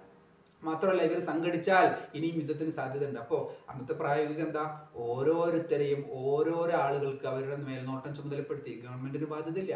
അപ്പോൾ ഒരടിമയെ ഒരാൾക്ക് നോക്കിയാൽ മതി. ഒരു ഒരു ഒരാൾക്ക് നോക്കിയാൽ മതി. അതിനോട് ഏറ്റവും നന്നായി പെരുമാറണം. അങ്ങനെ ഇവർ ഇസ്ലാമിന്റെ മഹത്വം ഉൾക്കൊണ്ട് അവർ ഇസ്ലാമിലേക്ക് വരുന്നു. അവർ ഇത് അടിമ മോ ഉടമ അടിമയെ മോചിപ്പിച്ചിട്ടും വിട്ടുപോകാതെ മൗല സമ്പ്രദായം. അവരുടെ കൂടെ തന്നെ നിൽക്കും. സാലിം മൗല അബി ഹുദൈഫ അടിമയായിരുന്നു മോചിപ്പിച്ചു. പക്ഷേ അനന്തര സ്വത്ത് വരെ ഇവർക്ക് ലഭ്യമാകുന്ന സാഹചര്യങ്ങൾ കർമ്മശാസ്ത്രം ചർച്ച ചെയ്യുന്നുണ്ട്. ഇത്തരം ആളുകളിൽ നിന്ന് പണ്ഡിതനുണ്ടായിരുന്നു. സാലിം റബിള്ളാഹു വലിയ പണ്ഡിതനാണ്. ഇത്തരം ആളുകളിൽ നിന്ന് രാജാക്കന്മാരുണ്ടായി വരുന്നു. അങ്ങനെ അങ്ങനെ അടിമത്തം എന്ന സമ്പ്രദായത്തെ ഏറ്റവും ശാസ്ത്രീയമായി കൈകാര്യം ചെയ്യുകയാണ് ഇസ്ലാം ചെയ്യുന്നത്. ഇവർ ഉദ്ദേശിക്കുന്നത് എബ്രാഹിം ലിങ്കൻ ചെയ്തതുപോലെ ഒറ്റ സുപ്രഭാതത്തിൽ അടിമത്തം നിരോധിച്ചിരിക്കുന്നു എന്ന് പറയലാണ്. അതുകൊണ്ട് അഞ്ചു ലക്ഷം അടിമകൾക്ക് അമേരിക്കയിൽ ജീവൻ നഷ്ടപ്പെട്ടു. ലോകം പരിചയമില്ലാത്ത എങ്ങനെ ഒറ്റയ്ക്ക് ജീവിക്കണമെന്ന് അറിയാത്ത ആളുകളെ മോചിപ്പിക്കൽ അവരോട് ചെയ്യുന്ന ക്രൂരതയാണ്. അവരൊപ്പം നിർത്തണം. അടിമയെ എന്ന് വിളിക്കരുത്. എന്നെ ഉടമയെന്ന് വിളിപ്പിക്കരുത്. അവരെ പര പരസ്പരം യുവാക്കളെ എന്ന് വിളിക്കണം. ചെറുപ്പക്കാരെ എന്ന് വിളിക്കണം. നിങ്ങൾ ഉണ്ണുന്നതിൽ നിന്ന് അവരെ ഊട്ടണം. നിങ്ങൾ ഉടുക്കുന്നതിൽ നിന്ന് അവരെ ഉടുപ്പിക്കണം. അവരോട് മന്യമായി പെരുമാറണം. അവരെ ആക്രമിക്കരുത്. നിങ്ങൾ അവരെ ഉപദ്രവിച്ചാൽ ഭരണാധികാരിക്ക് അവരെ മോചനം ചെയ്യാനുള്ള വകുപ്പുണ്ട്. അങ്ങനെ മാന്യമായി പെരുമാറണം. അവർക്ക് സമൂഹത്തിൽ ഇടപെടാൻ അവസരം കൊടുക്കണം. അവർക്ക് സമൂഹത്തിൽ സ്ഥാനം കൊടുക്കണം. അങ്ങനെ അവർക്ക് ഒറ്റയ്ക്ക് ജീവിക്കണമെന്ന ഒരു ധൈര്യം വരും. ഇനി അവരെ മോചിപ്പിച്ചാലും ഗുണകരമേ ആകൂ. അവർക്ക് പ്രയാസമില്ലെന്ന അവസ്ഥ വരും. ആ അവസ്ഥയിൽ നിങ്ങൾ എന്ത് ചെയ്യണം? ഫക്കാത്തി ഫക്കാത്തിബൂഹുന്ന നിങ്ങൾ അവർക്ക് മോചനപത്രം എഴുതണം. ഇന്നാലിം തും ഫീഹിം ഖൈറ. ഖുർആൻ പറയാണ് അത് മോചിപ്പിച്ചാൽ അവർക്ക് ഗുണകരമാകും എന്ന് നിങ്ങൾക്ക് ബോധ്യമായാൽ അവർക്ക് മോചനപത്രം എഴുതി കൊടുക്കണം. ഇങ്ങനെ വളരെ വിശാലമായി ഇസ്ലാം വളരെ ശാസ്ത്രീയമായി കൈകാര്യം ചെയ്ത ഒന്നാണ് അടിമത്ത വിമോചനം എന്ന് പറയുന്നത്. അതിനെ വളരെ ചുരുങ്ങിയ സമയം കൊണ്ട് ഇദ്ദേഹം ഒരു പുകമറിട്ടിട്ട് പോവുകയാണ്. നമുക്ക് തന്നെ വളരെ കുറഞ്ഞ സമയം കൊണ്ട് വിശദീകരിക്കാൻ ശ്രമിച്ചപ്പോൾ തന്നെ ഒരുപാട് സമയമായി. മറ്റു ആരോപണങ്ങളുടെ അവസ്ഥയും ഇതുതന്നെയാണ് അദ്ദേഹം യു ഡി എച്ച് ആറിനെ കുറിച്ച് പറയുന്നു. Universal declaration of human rights സത്യത്തിൽ മുഹമ്മദ് നബി സല്ലല്ലാഹു അലൈഹി വസല്ലം അറഫ മൈതാനിയിൽ വെച്ച് നടത്തിയ മനുഷ്യാവകാശ പ്രഖ്യാപനത്തെ മല്ലേ അതിന്റെ അടിസ്ഥാനം? മനുഷ്യന് ഈ ഈ സ്ഥലം പോലെ ഈ ദിവസം പോലെ ഈ മാസം പോലെ നിങ്ങളുടെ സ്വത്തും ജീവനും അഭിമാനവും വിലപ്പെട്ടതാണ് എന്ന് ഇസ്ലാമിന്റെ പ്രഖ്യാപനമല്ലേ മനുഷ്യാവകാശ പ്രഖ്യാപനം? അതുകൊണ്ടാണ് വ്യഭിചാര ആരോപണം വൻ പാപമാണ്. എൺപത് അടി ലഭിക്കുന്ന ശിക്ഷാർഹമായ കുറ്റമാണ്. ഒരു സ്ത്രീ ഇന്ന് ഏറ്റവും കൂടുതൽ അനുഭവിക്കുന്ന പ്രയാസം എന്താ? വെർബൽ അബ്യൂസസ് അല്ലേ? ടെക്സ്റ്റൽ അബ്യൂസസ് ഇതിനെതിരെ ഈ അഭിമാനത്തെ ഇസ്ലാം വളരെയധികം വില കൽപ്പിക്കുന്നു ഇതല്ലേ മനുഷ്യാവകാശമാകേണ്ടത്? ഇനി ഹ്യൂമൻ റൈറ്റ്സിന്റെ പേരിൽ ഇവിടെ പുരുഷാവകാശം നടപ്പിലാക്കിയല്ലോ ചില എന്താ പറയാ ഇപ്പോൾ സ്ത്രീകളുടെ അവകാശങ്ങളും കുട്ടികൾക്ക് മാതാപിതാക്കളോടൊപ്പം ജീവിക്കാനുള്ള അവകാശമൊന്നും ഇതിന്റെ പരിഗണനയിൽ വരൂല. വൃദ്ധരുടെ അവകാശങ്ങളൊന്നും വരില്ല ഈ കോർപ്പറേറ്റ് ലോകത്ത് കച്ചവട വാങ്ങലുകാരനായും വിൽപ്പനക്കാരനായും സേവനം ചെയ്യുന്ന അഡൽട്ടിന്റെ റൈറ്റ്സ് മാത്രമാണ് സത്യത്തിൽ ഇത് അപ്പോൾ അങ്ങനെ ഒരു മനുഷ്യാവകാശം വന്നപ്പോൾ മതപരമായി അതിനെ ഉൾക്കൊള്ളാവുന്നതിനെ ഉൾക്കൊണ്ടുകൊണ്ട് ഒഴിവാക്കേണ്ടതിനെ ഒഴിവാക്കിക്കൊണ്ട് കെയറോ ഡിക്ലറേഷൻ അവതരിപ്പിച്ചതിന് ഇദ്ദേഹം പാരഡി ആണെന്ന് പറയുന്നു. ഇതേ ഇദ്ദേഹമാണ് അവളത് ബില്ലാഹിമിന് ഷെയ്ത്താൻ റജീം എന്നതിന്റെ പാരഡി തുടക്കത്തിൽ ഉണ്ടാക്കി വിശ്വാസികളെ പ്രകോപിപ്പിക്കാൻ ശ്രമിക്കുന്നത്. അപ്പോൾ ഇത്തരമൊരു അവകാശവാദം ഉന്നയിക്കാൻ പോലും ധാർമ്മികമായി എന്ത് ബാധ്യതയാണ് എന്ത് അധികാരമാണ് എന്ത് അവകാശമാണ് ഇയാൾക്കുള്ളത്? വേറൊരു കാര്യം ഇദ്ദേഹം പറയുന്നത് പഠനാവശ്യത്തിന് വേണ്ടി മെഡിക്കൽ കോളേജിലേക്ക് ബോഡി കൊടുക്കാൻ മുസ്ലിങ്ങൾക്ക് കഴിയില്ല എന്നുള്ളത്. ഒന്നാമത്തേത് സത്യമാണ്. വിശ്വാസിക്ക് ജീവിച്ചിരിക്കുന്നത് പോലെ തന്നെയാണ് മരിച്ചു കഴിഞ്ഞാലും അവന്റെ ശരീരം. അത് മനുഷ്യനാണ്. അള്ളാഹുവിന്റെ ആദരവിന് അർഹനായവനാണ്. അത് വെട്ടിക്കേറി പരിക്കേൽപ്പിക്കരുത്. പോസ്റ്റ്മോർട്ടം തന്നെ അത്യാവശ്യ ഘട്ടത്തിലല്ലാതെ ചെയ്യരുത് എന്നതാണ് മതകൽപ്പന. കാരണം അത് ശരീരത്തോടുള്ള ഒരു ബഹുമാനത്തിന്റെ ഭാഗമാണ്. എന്നാൽ അത്യാവശ്യമായി കഴിഞ്ഞാലോ പിന്നെ പോസ്റ്റ്മോർട്ടം ഒഴിവാക്കാൻ കഴിയൂല? എന്നതുപോലെ തന്നെ അത്യാവശ്യ ഘട്ടത്തിൽ ഏതും അലൗഡാണ്. ഇനി രണ്ട് നിലവിൽ അങ്ങനെ ഒരു പ്രതിസന്ധി വന്നു എന്ന് വിചാരിക്കും. ഡോക്ടറായിട്ടുള്ള ആളുകൾക്ക് പഠിക്കാൻ ബോഡികളില്ല. എന്ത് ചെയ്യണം? ടെക്നോളജി വർദ്ധിച്ചു. കൃത്രിമമായി മനുഷ്യ ശരീരം ഉണ്ടാക്കിയത് പരിഹരിക്കാൻ കഴിയും. ഒരു ഇസ്ലാമിക ഗവൺമെന്റ് അതിനുവേണ്ടി ഫണ്ട് ചെയ്യും. അതിനുവേണ്ടി റിസർച്ച് ചെയ്യും. എന്നിട്ട് കൃത്രിമമായി മനുഷ്യ ശരീരം ഉണ്ടാക്കി അത് വിദ്യാർത്ഥികൾക്ക് പഠിക്കാൻ നൽകും. അല്ലാതെ ഒരു ഒരു മനുഷ്യന്റെ ശരീരം തന്നെ അതിനാവശ്യമാണ് എന്ന് പറയുന്നത്. ഇപ്പോൾ സ്വയം നൽകുന്ന ഇവരുടെ വാദപ്രകാരം പരസ്പര സ്വന്തം ഇഷ്ടപ്രകാരം ഒരാൾ ദാനം ചെയ്താൽ പിന്നെ അതിനെ വെട്ടിക്കീറുന്നതിൽ ധാർമ്മികമായിട്ട് പ്രശ്നമില്ല എന്നുള്ളതാണ് ഇവരുടെ തിയറി. അപ്പോഴും ഇയാൾക്ക് അറിയില്ല ഈ മരിച്ചു കഴിഞ്ഞാൽ അയാൾക്ക് അത് വേദന ഉണ്ടാവുമോ ഇല്ലയോ എന്നുള്ളത്. മരിച്ചു കഴിഞ്ഞാൽ ഒന്നുമില്ല. എല്ലാം അവസാനിച്ചു എന്ന ഒരു വിശ്വാസം സ്വീകരിക്കുമ്പോഴാണ് ഇത് ഇയാൾ നൽകുക. ആ വിശ്വാസം തെറ്റാണെങ്കിലോ മരിച്ചു കഴിയുമ്പോഴും അയാൾക്ക് വേദന ഉണ്ടാകുന്നുണ്ടെങ്കിലോ? എങ്കിൽ പിന്നെ അത് അത് അയാളോട് ചെയ്യുന്ന ക്രൂരതയാണ്. ഏതാകട്ടെ മരിച്ചു കഴിഞ്ഞാൽ എല്ലാം അവസാനിച്ചു എന്ന് ഇവരുടെ വിശ്വാസം തന്നെ എടുക്കാം. സ്വന്തം ഇഷ്ടപ്രകാരം ദാനം ചെയ്തതല്ലാതെ ഒരുപാട് എന്താ ആളുകൾ സ്വീകരിക്കാനില്ലാത്ത ശവശരീരങ്ങളെയും ഇങ്ങനെ ഉപയോഗിക്കുന്നില്ലേ? ഇത് സമ്മതം വാങ്ങിയിട്ടാണോ? അപ്പൊ എന്താണ് അവിടെ? ജനങ്ങളുടെ ജീവൻ രക്ഷിക്കാൻ വേണ്ടി ഒരു കാര്യം ചെയ്യുന്നു. അവിടെ പരസ്പര സമ്മതമൊന്നും അല്ലെങ്കിൽ അദ്ദേഹത്തിന്റെ വ്യക്തി സ്വാതന്ത്ര്യമൊന്നും വ്യക്തി അവകാശമൊന്നും പ്രധാനമല്ല എന്ന് കരുതുന്നില്ലേ? ഇങ്ങനെ സമൂഹ നന്മയ്ക്ക് വേണ്ടി ചില വ്യക്തി അവകാശങ്ങൾ ത്യജിക്കണം എന്നതാണല്ലോ ഇസ്ലാമിക നിയമം ഇസ്ലാമിക തത്വം. അതിനെന്തുകൊണ്ട് ഇവർ എതിർക്കുന്നു? ഈ അടിസ്ഥാനത്തിൽ എന്തുകൊണ്ട് എന്നത് വളരെ ഗൗരവമുള്ള ഒരു ചോദ്യമാണ്. ഇവിടെ വിശ്വാസികൾക്ക് യാതൊരു പ്രശ്നമില്ല ഡോക്ടർമാർക്ക് പഠിക്കാൻ സർജറി ചെയ്ത് പഠിക്കാൻ മനുഷ്യ ശരീരത്തെക്കുറിച്ച് പഠിക്കാൻ ബോഡി ആവശ്യമുണ്ട്. കൃത്രിമമായി അത് നിർമ്മിക്കാൻ പ്രത്യേകിച്ച് ഇന്നത്തെ കാലത്ത് അതിന്റെ സാങ്കേതിക വിദ്യകൾ ഉപയോഗപ്പെടുത്താവുന്നതാണ്. ഒരു ഇസ്ലാമിക് ഗവൺമെന്റ് അങ്ങനെ ഈ പ്രശ്നം പരിഹരിക്കും. അതുകൊണ്ട് ഇത്തരം ആരോപണങ്ങളൊന്നും ഇസ്ലാമിനെ പ്രതികൂട്ടിലാക്കാൻ യാതൊരു നിവൃത്തിയുമില്ല എന്ന് പറയട്ടെ. അതുപോലെ സ്ക്രിപ്ചറൽ റീസൺസ് എന്ന് പറയുന്നു. നമ്മൾ രണ്ടു മൂന്ന് തവണ പറഞ്ഞു ഹൃദയം കൊണ്ട് ചിന്തിക്കുക.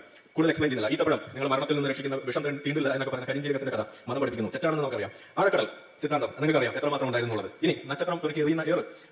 ഷൂട്ടിംഗ് സ്റ്റാർസിനെ കുറിച്ച് പറയുമ്പോൾ അത് അവസാനത്തെ ആകാശം പൊട്ടിച്ച് വെച്ച സാധനം എടുത്ത് പറിച്ച് എറിയുന്നതാണെന്ന് മതം പഠിക്കുന്നു തെറ്റാണെന്ന് നമുക്കറിയാം. ഇടിമിന്നൽ എങ്ങനെ ഉണ്ടാകുന്നു മലക്കുകൾ തെളിച്ചുകൊണ്ട് പോകുമ്പോൾ തീ കൊണ്ടുള്ള അടിക്കുമ്പോഴെന്ന് വെച്ചാൽ അങ്ങനെ പല പല സാധനങ്ങൾ എംബ്രിയോളജി നമ്മൾ കണ്ടു. എങ്ങനെയാണ് പൊളിച്ചടിക്കിയിട്ടുള്ളത് എന്നുള്ളത്. ഒറ്റ വാക്കിൽ പറഞ്ഞാൽ ഈ ഇസ്ലാമിക ലോകത്ത് തന്നെയുള്ള ചില അപ്പോളജറ്റിക്സ് നമ്മൾ മുന്നോട്ട് വെക്കുന്നു. ഹംസ സോഴ്സസിനെ പോലെ ആളുകൾ പറയുന്നു. ഈ സയന്റിഫിക് മിറാക്കിൾസ് എന്ന് പറയുന്ന വാദം it has become intellectual embarrassment എന്ന് പറയുന്ന ഘട്ടത്തിലേക്ക് എത്തിയിട്ടുണ്ട്. സത്യസന്ധരായ ഇസ്ലാമിക പ്രബോധകർ അതുവരെ ഏറ്റു പറയുന്ന ഘട്ടത്തിലേക്ക് എത്തിയിട്ടുണ്ട്. ഇനി ഇസ്ലാം ശാസ്ത്രവിരുദ്ധമാണെന്ന് പറയാൻ വേണ്ടി അദ്ദേഹം ഒരു മിനിറ്റിന്റെ ഉള്ളിൽ ഒരുപാട് ആരോപണങ്ങൾ ഒരു മിനിറ്റ് പോലുമില്ല അര മിനിറ്റിന്റെ ഉള്ളിൽ അദ്ദേഹം പറയാണ് ഇസ്ലാം എന്താണ് ഹൃദയം കൊണ്ട് ചിന്തിക്കുന്നു എന്ന് പറയുന്നു. ഇസ്ലാം സത്യത്തിൽ ഇപ്പൊ നമ്മൾ കണ്ണുകൊണ്ട് ഹൃദയവും അതിന്റെ ബ്രെയിനും തമ്മിലുള്ള സാമ്യത ബ്രെയിൻ കൊണ്ട് മാത്രമാണ് ചിന്തിക്കുന്നത് എന്നതിന് ഇന്നും ഒരു സ്റ്റഡി ഇല്ല. ഏഹ് ചിന്ത നടക്കുന്നത് പൂർണമായും ബ്രെയിനിലാണെന്നതിന് യാതൊരു സ്റ്റഡിയും ഇല്ല. ഓക്കെ. ആ അടിസ്ഥാനത്തിൽ നിന്നുകൊണ്ടാണ് ഇവർ ഹൃദയം കൊണ്ട് ചിന്തിക്കുന്നതിനെ പരിഹസിക്കുന്നത്. ഇനി രണ്ട് കണ്ണുകൊണ്ടാണ് നമ്മൾ കാണുന്നത് എന്ന് പറയുന്നത് തെറ്റാണോ? അല്ല സത്യത്തിൽ കാഴ്ച നടക്കുന്നതോ ബ്രെയിനിലല്ലേ? അപ്പൊ ബ്രെയിൻ കൊണ്ടാണ് കാണുന്നത് എന്നതാണ് സയൻസ് കണ്ണ് പ്രകാശത്ത് കടത്തിവിടുന്ന ഒരു അവയവമാണ്. പക്ഷെ കണ്ണുകൊണ്ട് കാണുന്നത് ശരിയാണ്. കാരണം കണ്ണിലൂടെ കാഴ്ചയുടെ ഇൻപുട്ട് പോകുന്നു. കാതിലൂടെ കാതുകൊണ്ടല്ല കേൾക്കുന്നത് ബ്രെയിനിലാണ് കേൾക്കുന്നത്. പക്ഷെ കാതിലൂടെ കേൾവിയുടെ ഇൻപുട്ടായ ശബ്ദം പോകുന്നു. എങ്കിൽ ബ്രെയിനിലാണ് ചിന്ത നടക്കുന്നത് എന്ന ഇതുവരെ പൂർണമായി തെളിയിക്കാത്ത നമ്മുടെയൊക്കെ വിശ്വാസവും ഇവരുടെയൊക്കെ വാദവും ശരിയാണെങ്കിൽ തന്നെ ഹൃദയത്തിൽ നിന്ന് അതിലേക്കുള്ള ഇൻപുട്ട് പോകുന്നില്ല എന്നെങ്ങനെ മനസ്സിലാവുക?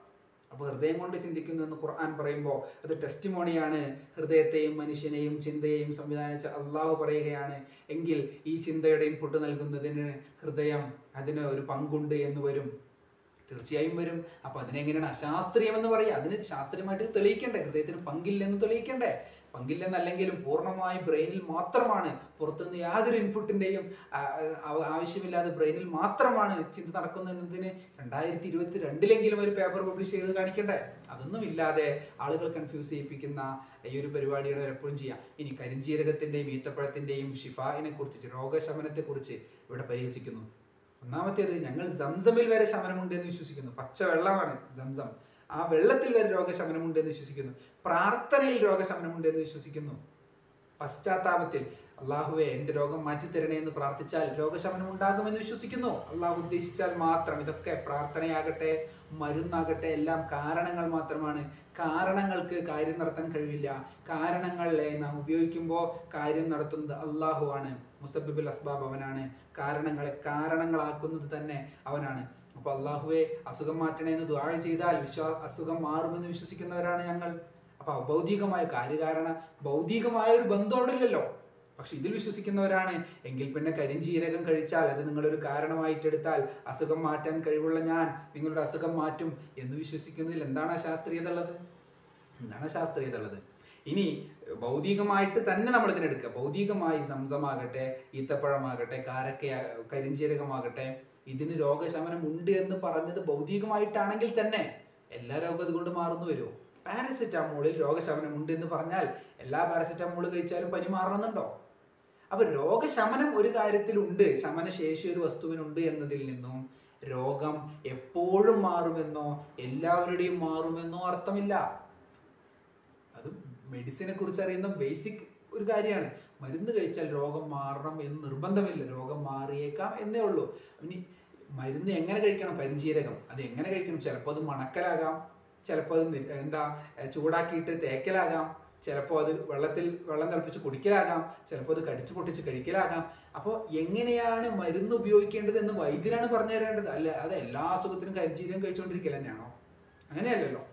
അപ്പൊ ഇത്തരം വിശാല സാധ്യതകളുള്ള ഒരു വിഷയത്തെ വളരെ കുറഞ്ഞ സമയം കൊണ്ട് ഒരു ആരോപണമായി ഇസ്ലാം അശാസ്ത്രീയമാണെന്ന് പറയാൻ വേണ്ടി ഉന്നയിക്കുന്ന സത്യസന്ധതയില്ലായ്മയുടെ പേരാണ് നമ്മൾ ഈ സംവാദത്തിന്റെ എതിർ സംവാദകനിലൂടെ മനസ്സിലാക്കുന്നത്. ഇന്ന് ലോകത്ത് കാണുന്ന മിക്ക മതങ്ങളുടെയും പിന്നിൽ പ്രവർത്തിച്ചിരിക്കുന്ന ഒരു അസുഖമാണ്. ആ അസുഖം എന്ന് പറയുന്നത് അസ്മാര രോഗമാണ്. ടെമ്പറൽ ലോബ് എപ്പിലപ്സി എന്ന് പറയുന്നത്.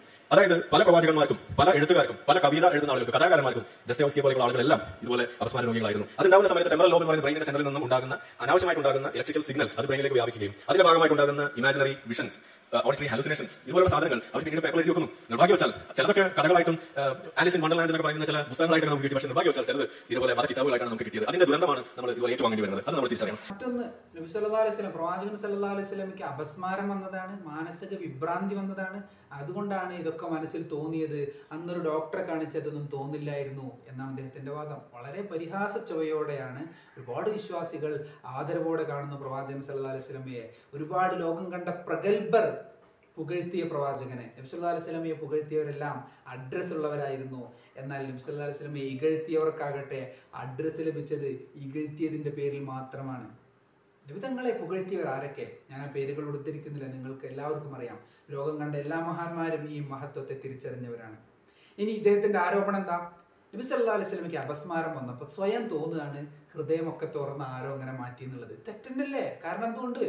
നാലാം വയസ്സിൽ ആദ്യ തവണ ഇങ്ങനെ ഹൃദയം പുറത്തെടുത്ത് മലക്കുകൾ വൃത്തിയാക്കി എന്നത് നബി സല്ലല്ലാഹു അലൈഹി വസല്ലമ പറഞ്ഞിട്ടല്ല മറ്റുള്ളവർ അറിയുന്നത് മറിച്ച് കൂടെ ആടുമേക്കാൻ വന്ന ലമ്രത്ത് എന്ന കളിക്കൂട്ടുകാരൻ പറഞ്ഞിട്ടാണ് ലോകം അറിയുന്നത്. അപ്പൊ ഈ കളിക്കൂട്ടുകാരൻ അപസ്മാരം വന്നതാണോ? ഏഹ് അപ്പൊ ഈ ആരോപണത്തിന്റെ അടിസ്ഥാനം വേണ്ട. ചിന്തിച്ചുകൊണ്ട് ഒരു കാര്യം ഉന്നയിക്കുമ്പോ ഇനി പോട്ടെ. അതൊരു അബദ്ധം പറ്റിയതേക്കാം ഇനി ഇത് വിഭ്രാന്തിയാണ്. അപ്പൊ അതിന്റെ അർത്ഥം എന്താ അറിയോ? നബി സല്ലല്ലാഹു അലൈഹി വസല്ലമ ഞാൻ പ്രവാചകനാണ് എന്ന് വാദിക്കുന്നത് മനഃപൂർവം വാദിക്കണമല്ല നബിക്ക് ഇങ്ങോട്ട് തോന്നുകയാണ് ഞാൻ പ്രവാചകൻ തന്നെയാണ് എന്ന്. അതങ്ങോട്ട് പറയുകയാണ് സത്യത്തിൽ ഈ തോന്നൽ തെറ്റാണെന്നാണ് ഈ വാദത്തിന്റെ അടിസ്ഥാനം. അപ്പൊ ഇത്ര കാലം പറഞ്ഞതോ? നബി സല്ലല്ലാഹു അലൈഹി വസല്ലമ ഒരുപാട് വിവാഹം കഴിക്കാൻ വേണ്ടിയിട്ടാണ് പ്രവാചകത്വം വാദിച്ചത്.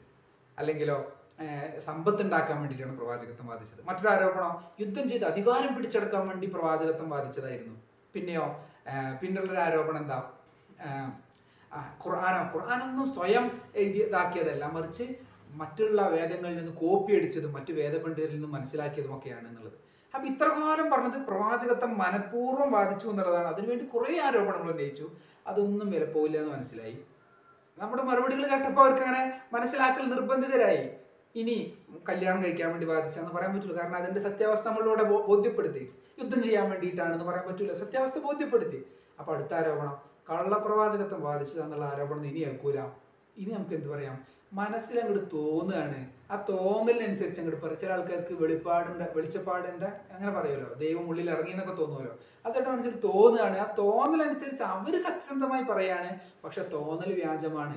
ആ ആരോപണമാണ് ഇപ്പൊ ഇറക്കുന്നത് അപ്പൊ ഈ ആരോപണം ഇത്രകാലം അവർ നടത്തിയ കള്ളപ്രവാചകത്വം ബാധിച്ചു എന്ന ആരോപണത്തെ ഖണ്ഡിക്കുന്നതാണ് എന്നതാണ് ഒന്നാമത്തെ പോയിന്റ് അപ്പൊ നമുക്ക് ഇതിനെ സ്വാഗതം ചെയ്യാം. ഇനി രണ്ടോ? എങ്ങനെ? ഒരു വിഭ്രാന്തി ബാധ ബാധിതനിൽ നിന്നുണ്ടാകേണ്ട എന്തെങ്കിലും അടയാളം പ്രവാചകനിൽ നിന്നുണ്ടാകണ്ടേ? അതുണ്ടായിട്ടില്ല. അത് വിരുദ്ധരിക്കണമില്ലല്ലോ ഇനി ഒരു വിഭ്രാന്തി ബാധന ബാധിതനിൽ നിന്ന് ഒരിക്കലും ഉണ്ടാകാൻ പറ്റാത്തതോ ഈ പ്രവാചകനിൽ നിന്നുണ്ടാകുന്നു നടത്തുന്ന പ്രവചനങ്ങൾ പുലർന്നുകൊണ്ടേയിരിക്കുന്നു. ഇരുപത്തിമൂന്ന് വർഷം കൊണ്ട് ഒരു സമൂഹത്തെ വാർത്തെടുക്കുന്നു. ഇരുപത്തിമൂന്ന് വർഷം കൊണ്ട് ലോകത്തെ മുഴുവൻ സംസ്കാരങ്ങളെയും ഇത് സ്വാധീനിക്കുന്നു. ലോകത്തെ മുഴുവൻ രാജ്യങ്ങളിലേക്കും ഈ സത്യസന്ദേശം എത്തുന്നു. ആയിരത്തഞ്ഞൂറ് വർഷങ്ങൾക്കിപ്പുറവും ആ പേര് കേൾക്കുമ്പോൾ അനുരാഗത്തോടുകൂടി സ്വലാത്ത് ചെല്ലുന്ന ഒരു തലമുറ ഇന്നും ഇവിടെ ബാക്കിയാണ്. അപ്പൊ ഇങ്ങനെയേറെ പ്രവാചകന്റെ ജീവിതകാലത്തും പിൽക്കാലത്തും ഇത്രയേറെ അനുയായികളാൽ ആദരിക്കപ്പെടുന്ന ഒരു ലോക നേതാവ് കാണാൻ കഴിയില്ല. ഇങ്ങനെ ഒരു നേട്ടം കൈവരിച്ചത് ലോകത്ത് ഇത്രയേറെ ധാർമ്മിക അധ്യാപനങ്ങൾ നിങ്ങൾ മാതാവിന്റെ മാതാവിനെ പരിപാലിക്കണം. കാലടിയിൽ സ്വർഗമുണ്ട് എന്ന ഏറ്റവും മൗലികമായ അധ്യാപനം അടക്കമുള്ള അയൽവാസി പട്ടിണി കിടക്കുമ്പോൾ വയറ് നിറയ്ക്കരുതേ. എങ്കിൽ നിങ്ങൾ എന്നിൽപ്പെട്ടവനെല്ലാം അടക്കമുള്ള ധാർമ്മികാധ്യാപനങ്ങളെല്ലാം നടത്തി ഈ പ്രവാചകന് വിഭ്രാന്തിയാണെങ്കിൽ അങ്ങനെയാണെങ്കിൽ പിന്നെ വിഭ്രാന്തി ബാധിക്കലാണ് ശരിയെന്നല്ല ആൾക്കാർ മനസ്സിലാക്കുക. അപ്പോൾ ഈ ആരോപണത്തിന് തെളിവായിട്ട് എന്തെങ്കിലും വേണ്ടേ? ഈ ആരോപണം ആ കാലത്ത് മക്കാർ ഉന്നയിച്ചിരുന്നു കാരണം നുണ പറഞ്ഞു എന്ന് പറഞ്ഞാൽ ആരും വിശ്വസിക്കില്ല കാരണം മുഹമ്മദ് സത്യസന്ധനല്ലേ. അപ്പൊ പിന്നെ ഭ്രാന്തായി എന്ന് പറഞ്ഞേക്കാം. ഖുർആൻ മറുപടി പറഞ്ഞു അമാ സാഹിബുക്കും ബിമജുനൂൻ നിങ്ങളുടെ കൂട്ടുകാരൻ ഒരിക്കലും ഭ്രാന്തനല്ലെന്ന് നിങ്ങൾക്കറിയില്ലേ? നിങ്ങളുടെ കൂട്ടുകാരൻ സ്വാഹിബുക്കും നിങ്ങളോടൊപ്പം നടന്നവൻ. ആ പ്രവാചകന് ഭ്രാന്തില്ലെന്ന് നിങ്ങൾക്കറിയില്ലേ? എന്ന് വിശുദ്ധ ഖുർആൻ ചോദിക്കുകയാണ് ചെയ്തത്. അപ്പൊ അന്നും മറ്റാരോപണങ്ങളൊക്കെ നിലനിൽക്കാതായപ്പോ ആളുകൾ ഉന്നയിച്ച തള്ളിക്കളയപ്പെട്ട ഒരു തെളിവും സമർപ്പിക്കാനില്ലാത്ത ഒരു ആരോപണമാണ് ഇദ്ദേഹം ഇവിടെയും ആവർത്തിക്കുന്നത്. ഇത് പ്രവാചകത്വത്തിന്റെ ഏറ്റവും വലിയ തെളിവാണ്. കാരണം ഇനി മറ്റത് പറയാൻ പറ്റൂല. ഇനി മറ്റത് പറയുമ്പോൾ ആൾക്കാർ ചോദിക്കണം. എന്ത്? അപ്പോൾ സ്വയം തോന്നിയതാണെന്നുള്ളത് നിങ്ങൾ ഒഴിവാക്കിയോന്ന് ചോദിക്കണം. കാരണം ഇവർക്ക് അങ്ങനെ വൈരുദ്ധ്യങ്ങൾ പറയണോണ്ട് യാതൊരു തടസ്സമില്ലല്ലോ ഇവരുടെ മുമ്പിൽ ഇരിക്കുന്നവരുടെ ഭൗതിക നിലവാരം അത്രേ ഉള്ളൂ. അല്ലെങ്കിൽ ഇവർ ലോകത്തെ ബഹുഭൂരിപക്ഷം വരുന്ന മലയാളികളെ ബുദ്ധിശൂന്യരായിട്ടാണ് കാണുന്നത്. അല്ലെങ്കിൽ ഇത്രയേറെ അബദ്ധങ്ങൾ നിരന്തരം ആവർത്തിച്ചുകൊണ്ടിരിക്കും എന്തായാലും സമയം ഒരുപാട് നീണ്ടു. പ്രധാനപ്പെട്ട എല്ലാ ആരോപണങ്ങളും നമ്മൾ ഇവിടെ എന്താ അതിനോട് പ്രതികരിച്ചു എന്ന് മനസ്സിലാക്കുന്നു ഏതെങ്കിലും വിട്ടുപോയിട്ടുണ്ടെങ്കിൽ അത് സമയക്കുറവ് മൂലമോ അല്ലെങ്കിൽ ഇതിപ്പോൾ വൺ ടേക്ക് എടുത്താണ് ഇടയിൽ കട്ടാക്കുന്നൊന്നുമില്ല അപ്പോൾ അതിന്റെ അശ്രദ്ധ മൂലമോ ആകാം. ഏതാകട്ടെ സത്യം സത്യമായി ബോധ്യപ്പെടാൻ അള്ളാഹു നമുക്ക് തോഫിക്ക് നൽകട്ടെ. തെറ്റിദ്ധാരണയുടെ പേരിൽ വിശ്വാസം ഉപേക്ഷിച്ച ആരെങ്കിലും ഉണ്ടെങ്കിൽ അവർക്ക് മാറി ചിന്തിക്കാൻ ഇതൊരു കാരണമാകട്ടെ. ഖൈറൻ. വസ്സലാമു അലൈക്കും വറഹമത്തല്ലാഹി വബർക്കാത്തു